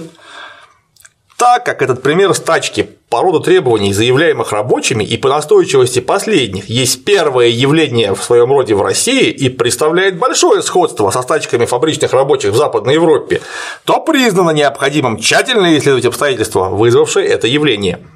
Для этой цели на означенную мануфактуру, которая в наблюдательном отношении подчинена Санкт-Петербургскому губернскому жандармскому управлению, командирован полковник Бирин с поручением поехать оттуда в Ревель для сообщения губернатору результатов своих исследований. Кроме того, для секретных разведок туда послан агент, которому приказано обратить особое внимание на то, не нападет ли он на след агитации извне пробудивших рабочих к стачке. Вот опять-таки про изнутри ничего не сказано. А извне. То есть в 5 утра начинать работать это нормально, а люди попросили хотя бы в пол шестого начинать работать, а не в 5 утра. Ну, полчаса, ну это э, явно какая-то сволочь социалистическая подкинула какую-то брошюрку. Ну, я тебе замечу, что я на коммунистическом производстве начинал работать в 6.50, с моей точки зрения, это было чудовищно рано, просто чудовищно. Это у меня в 10 часов в 22.00 отбой производился жестко. Это несмотря на то, что мне там 24-25 было. Ну, блин, если к 7 утра приходить на работу, так будет, наверное, отбой. Без 10 7. Ну, почти. То есть, да. Встать надо было в 6, пожрать. Но у меня 530 шагов было от койки до станка, поэтому я не страдал. А вот граждане, которые жили на Ржевке еще где-то, они в 5 подымались. Блин, это очень-очень серьезно, так я тебе скажу. А в 5 начинать вообще спать не ложится, что ли, вы обалдели. Ну так 15-часовой рабочий день. Да. Ты да. с 5 до 20.00 прохерачишь. Работай, негр, солнце да. еще высоко. Так вот, мы видим, что и на селе, и я, в кстати, городе. А, еще, да. извини, перебью. Да. Я как-то ехал, помню, в трамвае, в автобусе. Уже службу нес, а возле меня сидели там два каких-то балбеса и радостно обсуждали что один, значит, работает вот тут, а другой работает вот тут, а вот он еще там прихватывает, тут прихватывает, здесь прихватывает, и у него получается, что он вот зарабатывает вот столько, вот раньше-то не давали. Сложно было при советской власти там еще полставки урвать, это непросто. Ну да, вот. естественно, там за это целые войны подпольные да, разгорались. Да, да. А теперь я работаю вот тут, вот тут, вот тут, и у меня, в общем, там лучше получается, денег больше, там трали я слушаю. То есть про себя считаю, что он работает где-то не меньше 12 часов, а скорее всего больше. И как-то про себя, я повторюсь, на заводе работал, тоже до смешного доходило, я уже, наверное, рассказывал, извини, отвлекусь. Уже, наверное, рассказывал, как там приехала французская делегация, там обменяться опытом, посмотреть туда-сюда. Ну и руководство французов возит, водит по заводу туда-сюда, а здесь у нас вот там цеха, вот тут работают, здесь курилка, домино, там как положено, столовая, все такое. А вот сейчас рабочий день закончится, и рабочие пойдут играть в футбол. Французы аж подпрыгнули хором. Что? Что? Говорит, ну в футбол пойдут играть, а что, а не так? Там, говорит, ну знаете, наши рабочие после рабочего дня могут только лежать. Ни о каком футболе вообще речь не идет. Ну, то есть мы там как-то не особо надрывались. Ты знаешь, вот на фоне вот этих, а я теперь могу работать 12 часов, а я могу работать 16 часов. Отлично. А, ну, не, ну есть извините, психи, которые это любят работать. Но основная масса, она к подобным вещам а не склонна. Причем тут любишь ты или не любишь, нужно понимать, что ты 20 лет проработаешь по 16 часов, заработаешь много денег, а потом все это потратить на твои похороны. Не вовремя. Таких вот. дорогих похорон не будет. Гораздо дешевле похоронят. Ну, сначала на лечение. Ну и как-то я вот слушал, что они говорят, что я вот тут могу теперь, я вот тут, вот тут, вот тут. Про себя думаешь, что восьмичасовой рабочий день это ж такое достижение было еще бы нечеловеческое просто. И вдруг все наоборот. Да, так в общем, да, э, если вернуться в 19 век, то мы увидим, что вот два момента, как обычно. Население в основной своей массе от индустриальных реформ или не выиграла, а осталась в статусе КВО, или напрямую проиграла, то есть стала жить несколько хуже, чем она жила до того. Хотя и так жило не сильно богато. Не сильно хорошо, да, прямо скажем. При этом сразу же возникнут совершенно безумные э, рассказы про то, что жили настолько неплохо и настолько некоторым людям было хорошо, а другим э, было просто нормально, что никакой революции вообще быть не могло, и это сделали значит, э, наймиты германского или английского или американского или масонского госдепа, подбив православных русских значит, на бунт против царя. Батюшки. А потом еще раз на бунт против временного правительства. Я вот никак не могу понять, что, что из них все-таки кто из них хороший. Потому что временное правительство свергло царя, большевики свергли временное правительство, то есть они должны быть по э, э, закону исключения третьего хорошими. Нет, этих плохие, эти плохие, черт его знает, где, не бачу логики никак. Ну, неважно. Я всегда смотрю внимательно на этих людей, которые говорили, что жили хорошо. И революция не могла быть обусловлена естественными причинами, объективными. Внимательно на них смотрю, думаю, вы что, серьезно думаете, что революция происходит из-за того, что кто-то плохо живет? Вижу оловянное непонимание, а бывает и свинцовое непонимание в глазах. Ну да, докладываю. Докладываю. Из-за того, что кто-то очень плохо живет, бывает только бунт, который заканчивается э, или кровищей с одной стороны, или с другой стороны, или с обеих сторон. Больше из этого не выходит ничего. Революция бывает из-за несоответствия производительных сил общественным отношениям. Могут все замечательно жить, ну более-менее. А революция таки произойдет, потому что у вас одно обгоняет другое, и это нужно привести в соответствие. Вот приведение в соответствие и называется революцией. У нас, между прочим, одним из самых активных революционных кругов это была э, квалифицированная рабочая сила Петербурга, которая получала денег очень много и жила в самом деле неплохо. Но несправедливость устройства общества, оно задевает далеко не только тех, кто от него страдает, а вообще всех, потому что у нас Ленин был дворянином, который вообще не имел проблем бы в жизни в принципе, лично он. Он был адвокат, ценнейшая профессия. Учитывая, какой он был головастый, это был бы хороший, скорее всего, адвокат и зарабатывал бы отличные бабки. Егор говорил, что одно из важнейших требований рабочих было, чтобы к ним на производстве обращались на вы. На вы, да. да. Ну, наверное, что-то тут не так. Дело не совсем в деньгах. Крестьяне, крестьяне, которые вообще, прямо скажем, может быть, за всю жизнь прочитали там 50 строк они требовали, чтобы дети их учились. Требовали, чтобы их учили детей. Потому что они прямо писали в этих крестьянских наказах, писали, что нам без образования совсем беда, нас любой объегорить может. Нас уже поздно, хоть детей выучите. Понятно, что это глубинное несоответствие того, как устроено общество и того, что оно делает.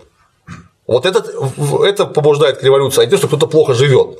Если кто-то такое говорит, что в России жили хорошо, и поэтому революцию э, устроили нам извне, это одно из двух. Он или дурак, э, из трех, он или дурак, или он просто ничего не знает, или он знает, но обманывает целенаправленно. Вот есть три варианта ровно. Враг. Да, да, да, да, да. Так вот, Россия мало того, что вырвалась очень мощно вперед по пути капиталистического развития, сохраняя при этом феодальную надстройку, так еще и население все-таки начало жить не сильно хорошо от, от, от всего этого. При этом объективные потребности у населения стали возрастать. Потому что раньше при феодальном устройстве от того, что ты просто ешь досыта, уже неплохо. А тут люди увидели иностранные машины или отечественного производства машины, сложные станки, стали читать и стали понимать, что жизнь устроена немножко шире, чем просто еда. И поэтому потребности как-то стали развиваться. Вместе с развитием производительных сил стали расти и потребности объективно общественно обусловленные. И вот их-то общество того времени до конца, даже не до конца, а в заветной мере не удовлетворяло. И вот мы интегрируемся в таком виде в мировой рынок, в мировую систему экономики и политики, уже как неотъемлемая ее часть, посредством фактора внешнего воздействия. И в какую же мы интегрировались в экономику и политику? 1820 год. Испанская, португальская, итальянская революции. 1820-1821. 1830. Июльская революция во Франции. 1830 Бельгийская революция, 1830-31 Польское восстание, 1848-49 вся Европа в огне революции. Это германская революция, итальянская революция, австро-венгерская революция французская революция. 1870-71 это Франция, первая социалистическая революция Парижской коммуны. То есть мы пришли туда, то есть уже домасоны лютовали по всей Европе, деньги давали всем. Вот да? просто вот, вот так не успевали даже нет, откуда, откуда столько бабла. Откуда?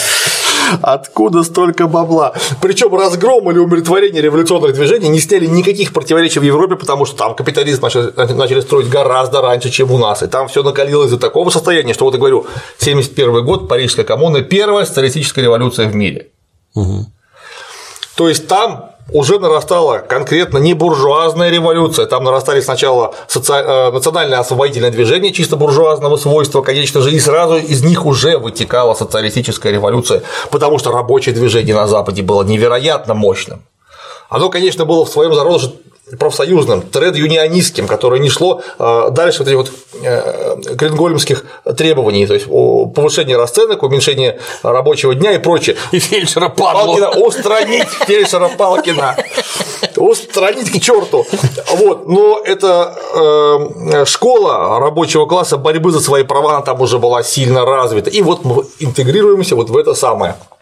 То, что нам предложила Европа и США с САС, САСШ, тогда он называл САСШ, у нас не могло не появиться отражение тех же самых процессов. И они немедленно стали проявляться и у нас тоже. Угу. По объективным причинам, даже это было бы, если бы нам не присылали а, иностранной литературы, а ее, конечно же, присылали угу, угу. вместе с образованными людьми, она там проникала, нас начали ее переводить активно. Напоминаю, что в это время Маркса переводит, причем он прошел цензуру царскую, с отличной рекомендацией, э, э, резюме от цензора. Это настолько сложно, что все равно никто не поймет. Поэтому печатайте как есть. Срочно в номер. Да. Все равно никто ничего не поймет. Да, и вот в таком состоянии Россия встретила конец 70-х, 80-е годы. И в смысле внутреннего устройства, и в смысле внешнего положения в Европе. Как мы видели, основных противоречий реформа 1861 года, все никак мы проклятую оставить не можем, она никаких противоречий не разрешила. И усилия э, полиции, войск и какие-то временные послабления, да, они э, потушили костер, выпустили пар, но на какое-то время. Крестьяне, естественно, не могли сформировать в то время настоящего революционного класса, потому что они не были классом для себя, они были только классом в себе. Класс их находился, как бы сказали, в становлении. То есть они в основном, конечно, были разрознены, устраивали бунты только от отчаяния, и бунт, достигнув пика, на этом находилось логическое завершение. Ну, вышли, кого-то убили, потом в них постреляли из пушек, например, или высекли всех поголовно розгами. Все, ну на этом Угомонили. угомонились. Проблемы как были, так и остались. Да, а относительное спокойствие продолжалось около 20 лет, меньше даже, 20 лет. Вот безземелье, неподъемные выкупные платежи, рост налогов, это еще об этом Столыпин писал, а, стали превышать доходность крестьянских хозяйств и к 1979 году привели к формированию новой революционной ситуации, конечно же. А, Причем, когда я сейчас говорю о революционной ситуации, это была именно настоящая революционная ситуация, то есть для нее был готов горючий материал, недовольные люди. И, то есть, низы уже не, не могут. Угу. Это, да, кто? Вот эту ленинскую формулу кто помнит, когда низы не могут, верхи не хотят, это не определение революционной ситуации, это метафора. Это не определение. Определение я привел выше. Революционная ситуация есть ситуация несоответствия производительных сил общественным отношениям. Вот там это несоответствие было, у нас была феодальная надстройка, а, которая стояла уже на капиталистическом базисе. Соответственно, революционная ситуация уже была, просто был вопрос, когда она полыхнет. И вот 77 год, 9 крестьянских бунтов. 78 год – 31 крестьянский бунт, 79 – 46 крестьянских бунтов. Но теперь это не просто бунты, а это куда более организованные выступления. Куда более организованные. Например, в Чигиринском и Черкасском уезде Киевской губернии в восстании приняло участие 50 тысяч человек. Неплохо. Это 4 дивизии фактически. И вот их-то опять пришлось давить войсками. То есть территория страны превратилась в нечто на такой э, э, вялотекущей гражданской э, войны. Да. Вот. И вот тут-то в 79-82 годах, конечно, важную роль сыграли рабочие, которые как класс уже появились в широком смысле, и за 60-е годы 51 рабочее выступление по всей стране. В 1977 году 16, в 1978 44, а в 1979 54 крупных предприятия в стачках. И вот власти это принимали, в отличие от крестьянских бунтов, восстание, э, стачки, восстания рабочих как очень серьезный дестабилизирующий фактор, просто потому что они находились в городах. А в городе находятся органы управления страной. То есть крестьян можно, как вот Кандеевское восстание, вообще надо забыть. Ну, подумаешь, что кто-то себя объявил отдельным государством. Да пес с ними, откровенно говоря. Что там? А в городе так не получится. В городе у тебя находится администрация, в городе находятся архивы, э, кассы, банки, телефонные, телеграфные станции. Там, наконец, перекрестки всех важных торговых путей и магистрали проходят там, этого терпеть нельзя. И поэтому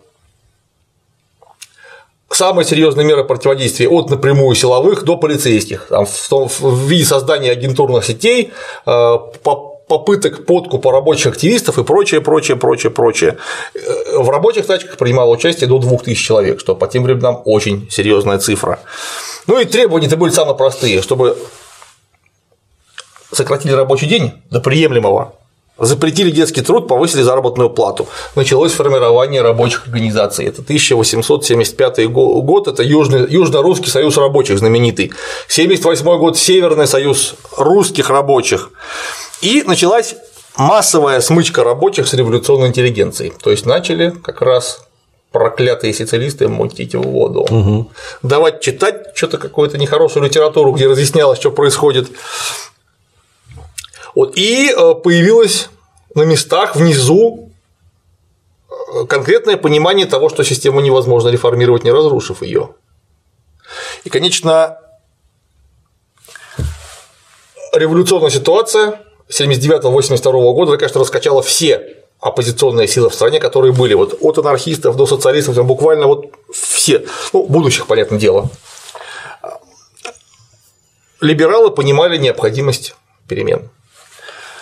То есть не было четкого законодательства, что для нарождающейся буржуазии это был просто ну, острый нож, потому что мы помним, что в это время у нас э, законы представляли из себя свод законов, составленных Спиранским от Ивана Грозного, а точнее от Ивана Великого, от Ивана Третьего до современности, там десятки томов. В таких условиях бизнесом заниматься очень тяжело. Напомню, что любой рескрипт царя имел ранг закона, причем толковать его было строго запрещено. Он должен был исполняться дословно, то есть, например, какие-нибудь э, рескрипты Екатерина II XVIII века в это время сохраняли законную силу. А учитывая, что каждый рескрипт Екатерины II начинался там, со страничного рассуждения о величии России, и о православной вере, понимаете, очень сложно было на самом деле вникнуть, что, что же хочет интуристка. Угу. В двух словах. В двух словах. А нельзя, нельзя в двух словах, потому что это священные буквально слова. Помазанник Божий высказался. Это трактовать было строго запрещено. Либералы в основном, конечно, не были э, революционны и в основном стояли на монархических позициях в это время еще. И революционная ситуация дала повод у либеральной нашей публики просить у царя ну, максимум политических привилегий Конституции, нормального свода законов, наконец. Угу. Вот, и э, началась петиционная кампания. Вот буржуазия э, требовала чего-то такого в многочисленных посланиях и петициях. Вот. Ну а, собственно, низовую революционную силу результировали народники, которые приговорили несчастного императора Александра II освободителя к смертной казни. И после серии неудачных терактов 1 марта, по старому стилю, 1 марта 1881 года, наконец, у нас тут, там, где теперь стоит храм Спаса на Крови, бомба настигла монарха, что было, конечно, жуткой глупостью о чем предупреждал еще молодой Плеханов. Потому что, убив Александра II, царю поменяли после имени две палочки на три не добились больше ничего. Народ не поднялся. Напомню, а главной идеей народников э, было то, что методом индивидуального террора и дестабилизации власти можно показать народу, что есть выход и открыть, так сказать, момент возможности, когда не будет царя и можно будет народу всему разом подняться, как только скинут наконец-то проклятого тирана. Угу. Но народ сам не поднялся. Более того, на народников стали смотреть нехорошо. Твиттера не было. Твиттера не было, а на народников стали смотреть нехорошо, потому что их стали воспринимать а, ну, как убийц, Потому что если раньше. Таковыми они и были. Да. Если раньше о них э, там, думали, прямо скажем, по-всякому, потому что они занимались хождением в народ, они занимались просвещением крестьянства, ну, у них были заслуги. Учили негров грамоте. Учили негров грамоте, да, и на них смотрели, ну, да, а самое главное, что они там выступали зачастую врачами, фельдшерами, и это, конечно, вызывало э, симпатию со стороны крестьян. Еще Иисус Христос объяснял: идите и врачуйте. Именно так. Ну, после теракта, точнее, терактов, которые устроила народная воля, конечно, они стали смотреть как на козлов. Угу. И это было, в общем, абсолютно правильно, потому что они не добились ровным счетом ничего, несмотря на то, что выступили, конечно, очень красиво. И кинематографично, я бы сказал, выступили. А, и, конечно, э, это был жест такого явного непонимания, что происходит, потому что народ к революции был не готов, и революционная ситуация просто выдохнулась э, в этом самом теракте. Люди еще немножко побастовали, конечно, сверху началась жуткая реакция, немедленно. И к 1882 году, конечно, э, ситуация революционная опять перешла в закрытую фазу. Угу. С крестьян, правда, сняли подушную подать оставили только поземельный налог. И сокращены были выкупные платежи. Списали безнадежные недоимки, которые понятно, что уж точно не отдадут. И, наконец, император Александр III постановил, что наконец-то все крестьяне переходят на выкуп. То есть со всеми, с кем еще не успели заключить выкупную сделку с помещиками, ее заключили крестьяне, наконец перестали эту бессрочную э, барщинную оброчную отработку в натуральном виде на не своей земле уже у помещика они стали наконец платить выкупные платежи. Напомню, что это, 1000, э, это 1881-83 э, год, эти сделки были, были заключены, там было требование такое, что к 1 января 1883 года, чтобы наконец уже папенькину реформу доделали. Представляешь, насколько тянулось с 1861 по 1883. То есть люди, которые поступили на выкуп в 1883 году, угу. прибавить 49 лет, когда должны были расплатиться? Ну, полтинник добавляли. Да. Да, да, да, к войне. Да, да, да, как раз где-то к 30-м годам 20 века у нас должно было наконец закончиться фактически э, отмена крепостного права. Что дает просто колоссальный темп развития основной массы населения в стране. Да, запретили э, Рабочие, да, тоже, тоже, естественно, добились уступок. 1 июля 1982 года ограничили детский труд, не запретили, только ограничили. Запретили работать детям до 12 лет. А потом можно. Ну, сдвиг. Сдвиг, конечно. А детям до 15 лет установили 8-часовой рабочий день и обязательный один выходной неделю. Ну, тоже сдвиг. Да.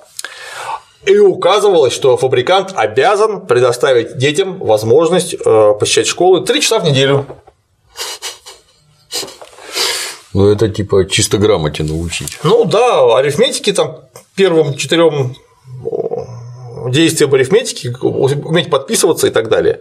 В 1885 году вышел закон о воспрещении ночной работы несовершеннолетним и женщинам на фабриках, заводах и мануфактурах.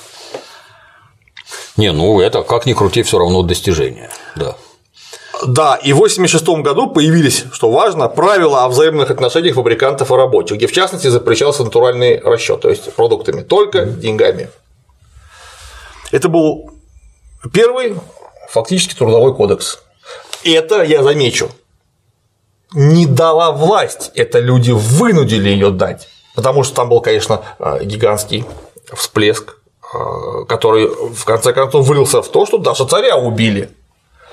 Это то, что люди а до этого, извини, перебью, да. получается, многие работали за еду? Да. С ними едой расплачивались? Да. Ну Отлично. как, вот в, в перерасчете на цены, как тебе кажется, справедливо, угу. ты выдаешь людям еды. Отлично же. Отлично. А да. это говорит, с моей точки зрения, совершенно о другом. Это говорит о том, что масса граждан была поставлена в такие условия, что была согласна работать просто за еду. Да. Это говорит о богатстве, сытости, о развитии, там, образовании и всякое такое. Когда ты за мешок картошки там впахиваешь. Ну, это учитывая то, что то, вот люди бежали с села в город, ну, их там применяли просто как рабов фактически на заводах. А это значит, в селе, на селе было еще хуже. Конечно. Раз они оттуда бежали. Конечно, конечно. И тут нужно, конечно, посмотреть на то, как реагировала власть, потому что власть, учитывая десятки, десятки реляций третьего отделения, которая отлично знала, что происходит в стране, она отлично понимала со своей стороны, что ждет страну впереди. Опасность революции осознавалась буквально всеми, вот от монарха до последнего жандарма. Об этом все рассуждали, понимали, что что-то нехорошо, что-то будет, но можно констатировать практически стопроцентное непонимание того, что требует общество. Когда Андропов, Юрий Владимирович даже говорил, мы не знаем общество, в котором живем, он даже примерно не представлял себе, что значит по-настоящему не знать общество, в котором мы живем. Вот тогда общество, конечно, не знали. Это он говорил, прочитав произведение гражданина Зиновьева «Зияющие да, высоты». Да, да, да. Но вот тогда общество не понимали, просто что хотели крестьяне постичь верхушка наша не могла. А постигнув, она не могла пойти на разрешение их вопроса, потому что разрешение их вопроса означало бы немедленное а, превращение их всех по-настоящему в свободных граждан, с которыми приходилось бы что-то делать. И это сразу прекратило бы поступление денег в казну за счет выкупных платежей, и это сразу бы поставило в очень неприятное положение массу э, феодальных помещиков. Уважаемых людей. А раз так, то этим всем крестьянам пришлось бы платить за работу на селе. Угу. С ними уже невозможно было бы а, поступить, как с ними поступали, а поступали с ними очень просто. Самым выгодным бизнесом на селе была сдача собственной земли в аренду. Не развитие сеялок, веялок, жаток и там каких-нибудь коноплекрутилок, угу. а просто у тебя вот есть латифундия, и ты ее просто крестьянам раз в аренду и сдал, а с арендной платы отлично живешь, все. Теперь так не получится, потому что им придется платить. Кто ж на такое добровольно пойдет? Нет, нет. И делать надо было что-то, конечно. Вот у нас в 81 году шлепнули царя, реакция Александра Третьего, которая, опять же, никаких проблем вообще не решила. Она просто отложила проблему в будущее.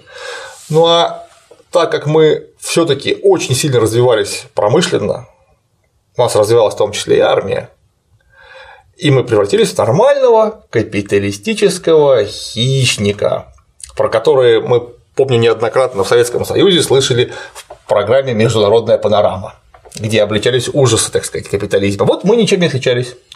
Потому что, если посмотреть на то, как расправились с восстанием Ихитуани в Китае, где сборная империалистических хищников в лице США, Англии, Россия. Германии, Японии, Италии, была и Россия тоже и мы вместе вторглись в Китай, поставили его, так сказать, в удобоваримую себе позицию.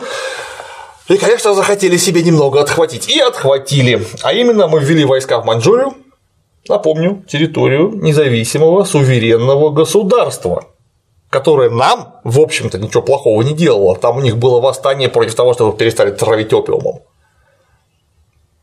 И в это время, да, пострадала русская миссия в Китае. На что мы отреагировали сразу вводом войск.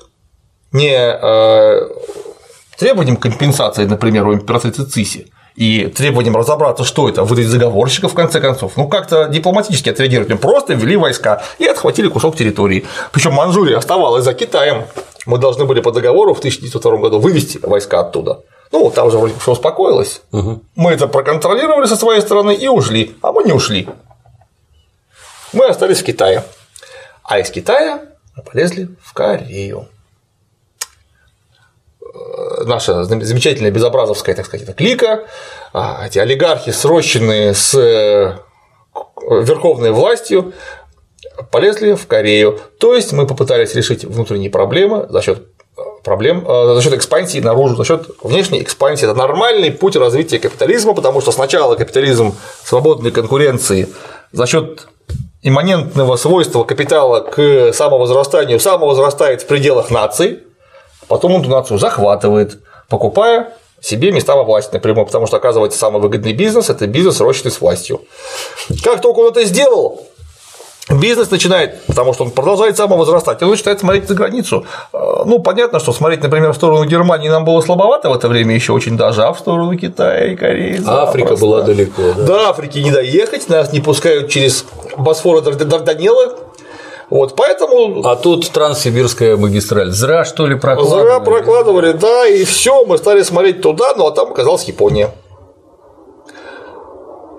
про русско-японскую войну было у вас чудовищные ролики с Борисом Юлиным. Я не буду повторяться, чем это. Желающие могут посмотреть. Как это началось и чем это закончилось.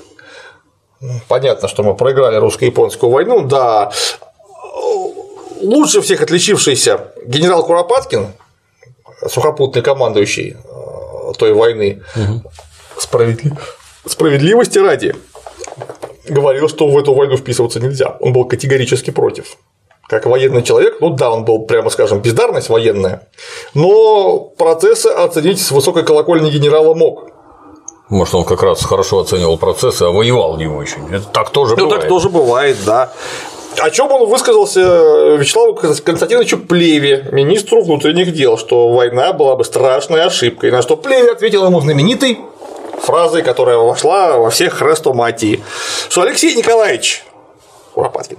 Алексей Николаевич, вы внутреннего положения в России не знаете. Чтобы удержать революцию, нам нужна маленькая победоносная война. Ну а вследствие этой ценной инициативы мы затратили на войну 2 миллиарда 347 миллионов рублей и 500, 500 миллионов рублей э, потеряли военного имущества в ходе войны, например, в виде утопленного флота, получили 86 тысяч убитых, сколько там тысяч, десятков раненых инвалидов и коллег, которые просто всколыхнули страну. И это все наложилось, конечно же, на известное мероприятие под названием Кровавое воскресенье. Что-то Плеве ничего про жидомасонов не сказал, что их надо ликвидировать. Не знал, наверное. Откуда революции берутся? Не, ну Плеве почему? Вот мы будем вот через некоторое время записывать ролик маленький про нашу нефтянку царскую. Плеве отличным вообще вот бакинские стачки 1903 года Плеве посылает войска и запрещает просто хоть как-то договариваться с рабочими, заканчивается все погромами, конечно. Вот, ну а нефть, что такое дело, там спичку кинь, и погром закончится пожаром. Чем все закончилось? Потому что племя сказало, что нельзя с кем договариваться. Зачем? Давить это быдло надо. Был тот еще мудрый угу. дипломат. Да. Нарастание этих рабочих противоречий оно было задолго до войны. Стачечное движение нарастало, и к 1904, особенно к 1905 году война просто довела дело до логического конца. Люди просто перестали терпеть это все. Вот у нас есть такой автор Стариков, он пишет, как это странно, интересно, от рабочих Харьковского завода что-то пошли требовать. У нас в это время, между прочим, солдаты в Маньчжурии гибнут, а они что-то требуют. Это как все равно, что если бы рабочие Москвы в 1941 году начали бы требовать у правительства там, какого-то повышения расценок, вместо того, чтобы идти а, воевать в Красную армию.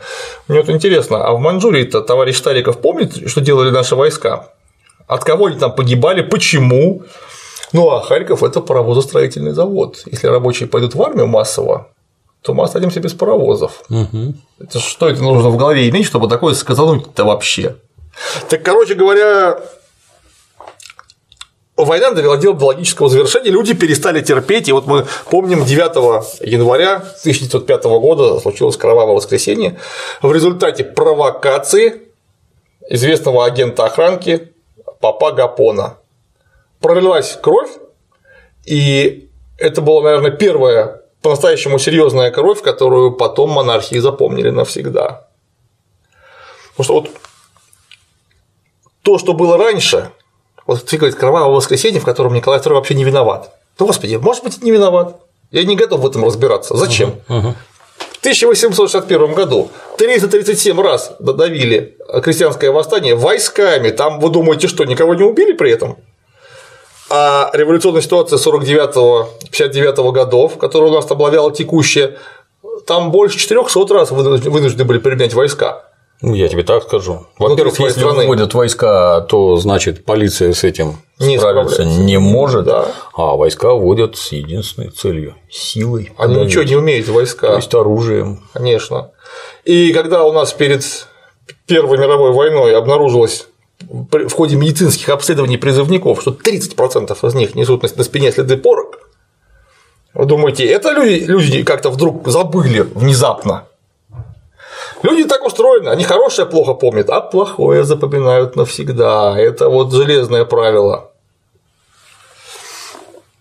Да, и э, грянула революция 1905 года, которая была уже настоящей революцией, в полном смысле этого слова, с авангардом в виде рабочего класса, который пробивал себе, так сказать, дорогу на улицах городов, подключились активнейшим образом крестьяне, и волна сначала стачек, а потом и напрямую революционных выступлений охватила буквально всю Россию.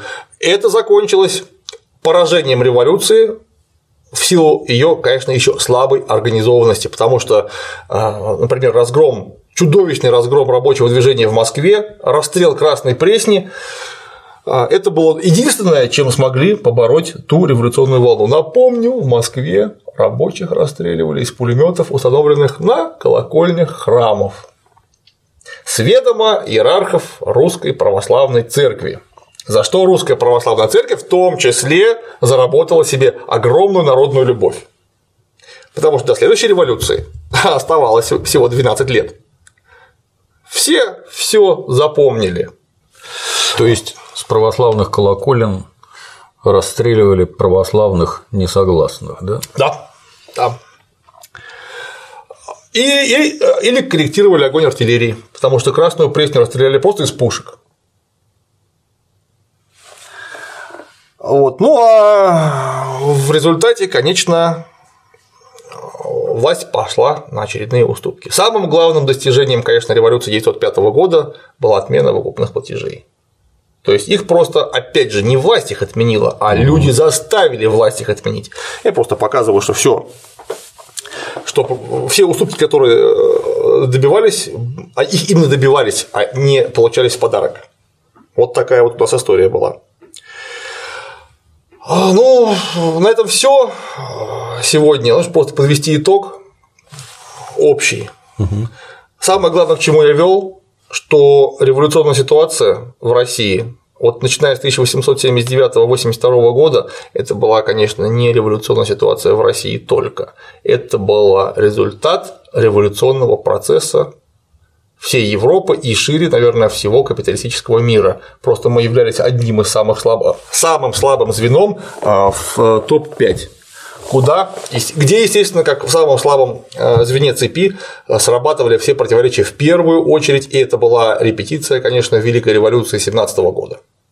Причем не только 905 год, а 1879 1905 год. Это был один слитный монолитный процесс, направленный в одну сторону. Это был один вектор, который закончился взрывом 905 года. Вот так. По-моему, и сейчас многих драть надо, чтобы, ну, хоть как-то приобщались к науке, знаниям и всякое такое, чтобы иметь хоть какое-то представление о том, как же оно было на самом деле, а не так, как им в их каких-то маразматичных фантазиях кажется. Спасибо, Клим Саныч. Стараемся. С нетерпением ждем следующий. В следующий раз э, вдарим до 2017 года и не знаю, а, как получится по хронометражу. Это будет или последний ролик, потому что 17 годом революция, как понятное дело, не закончилась. Или отдельно расскажем про ситуацию после 17 года еще. То есть там осталось или один, или два ролика. Я пока не могу понять, как мне это все разбить на части. Ну и у меня практически уже готова книжка. Отлично. Вот. Осталось мне дописать, именно дописать одну главу и заключение. Все остальные главы более или менее готовы, там нужно проверять теперь выходные данные, ссылки, добавлять туда, собственно говоря, фактуры. Это, правда, может растянуться на какое-то время, может быть, месяц. И дальше мы ее в набор. Ну, а потом презентации. Ну, да, да. Шампанское. Шампанское. Огня. Спасибо, Клим Саныч. Давай. А на сегодня все. До новых встреч.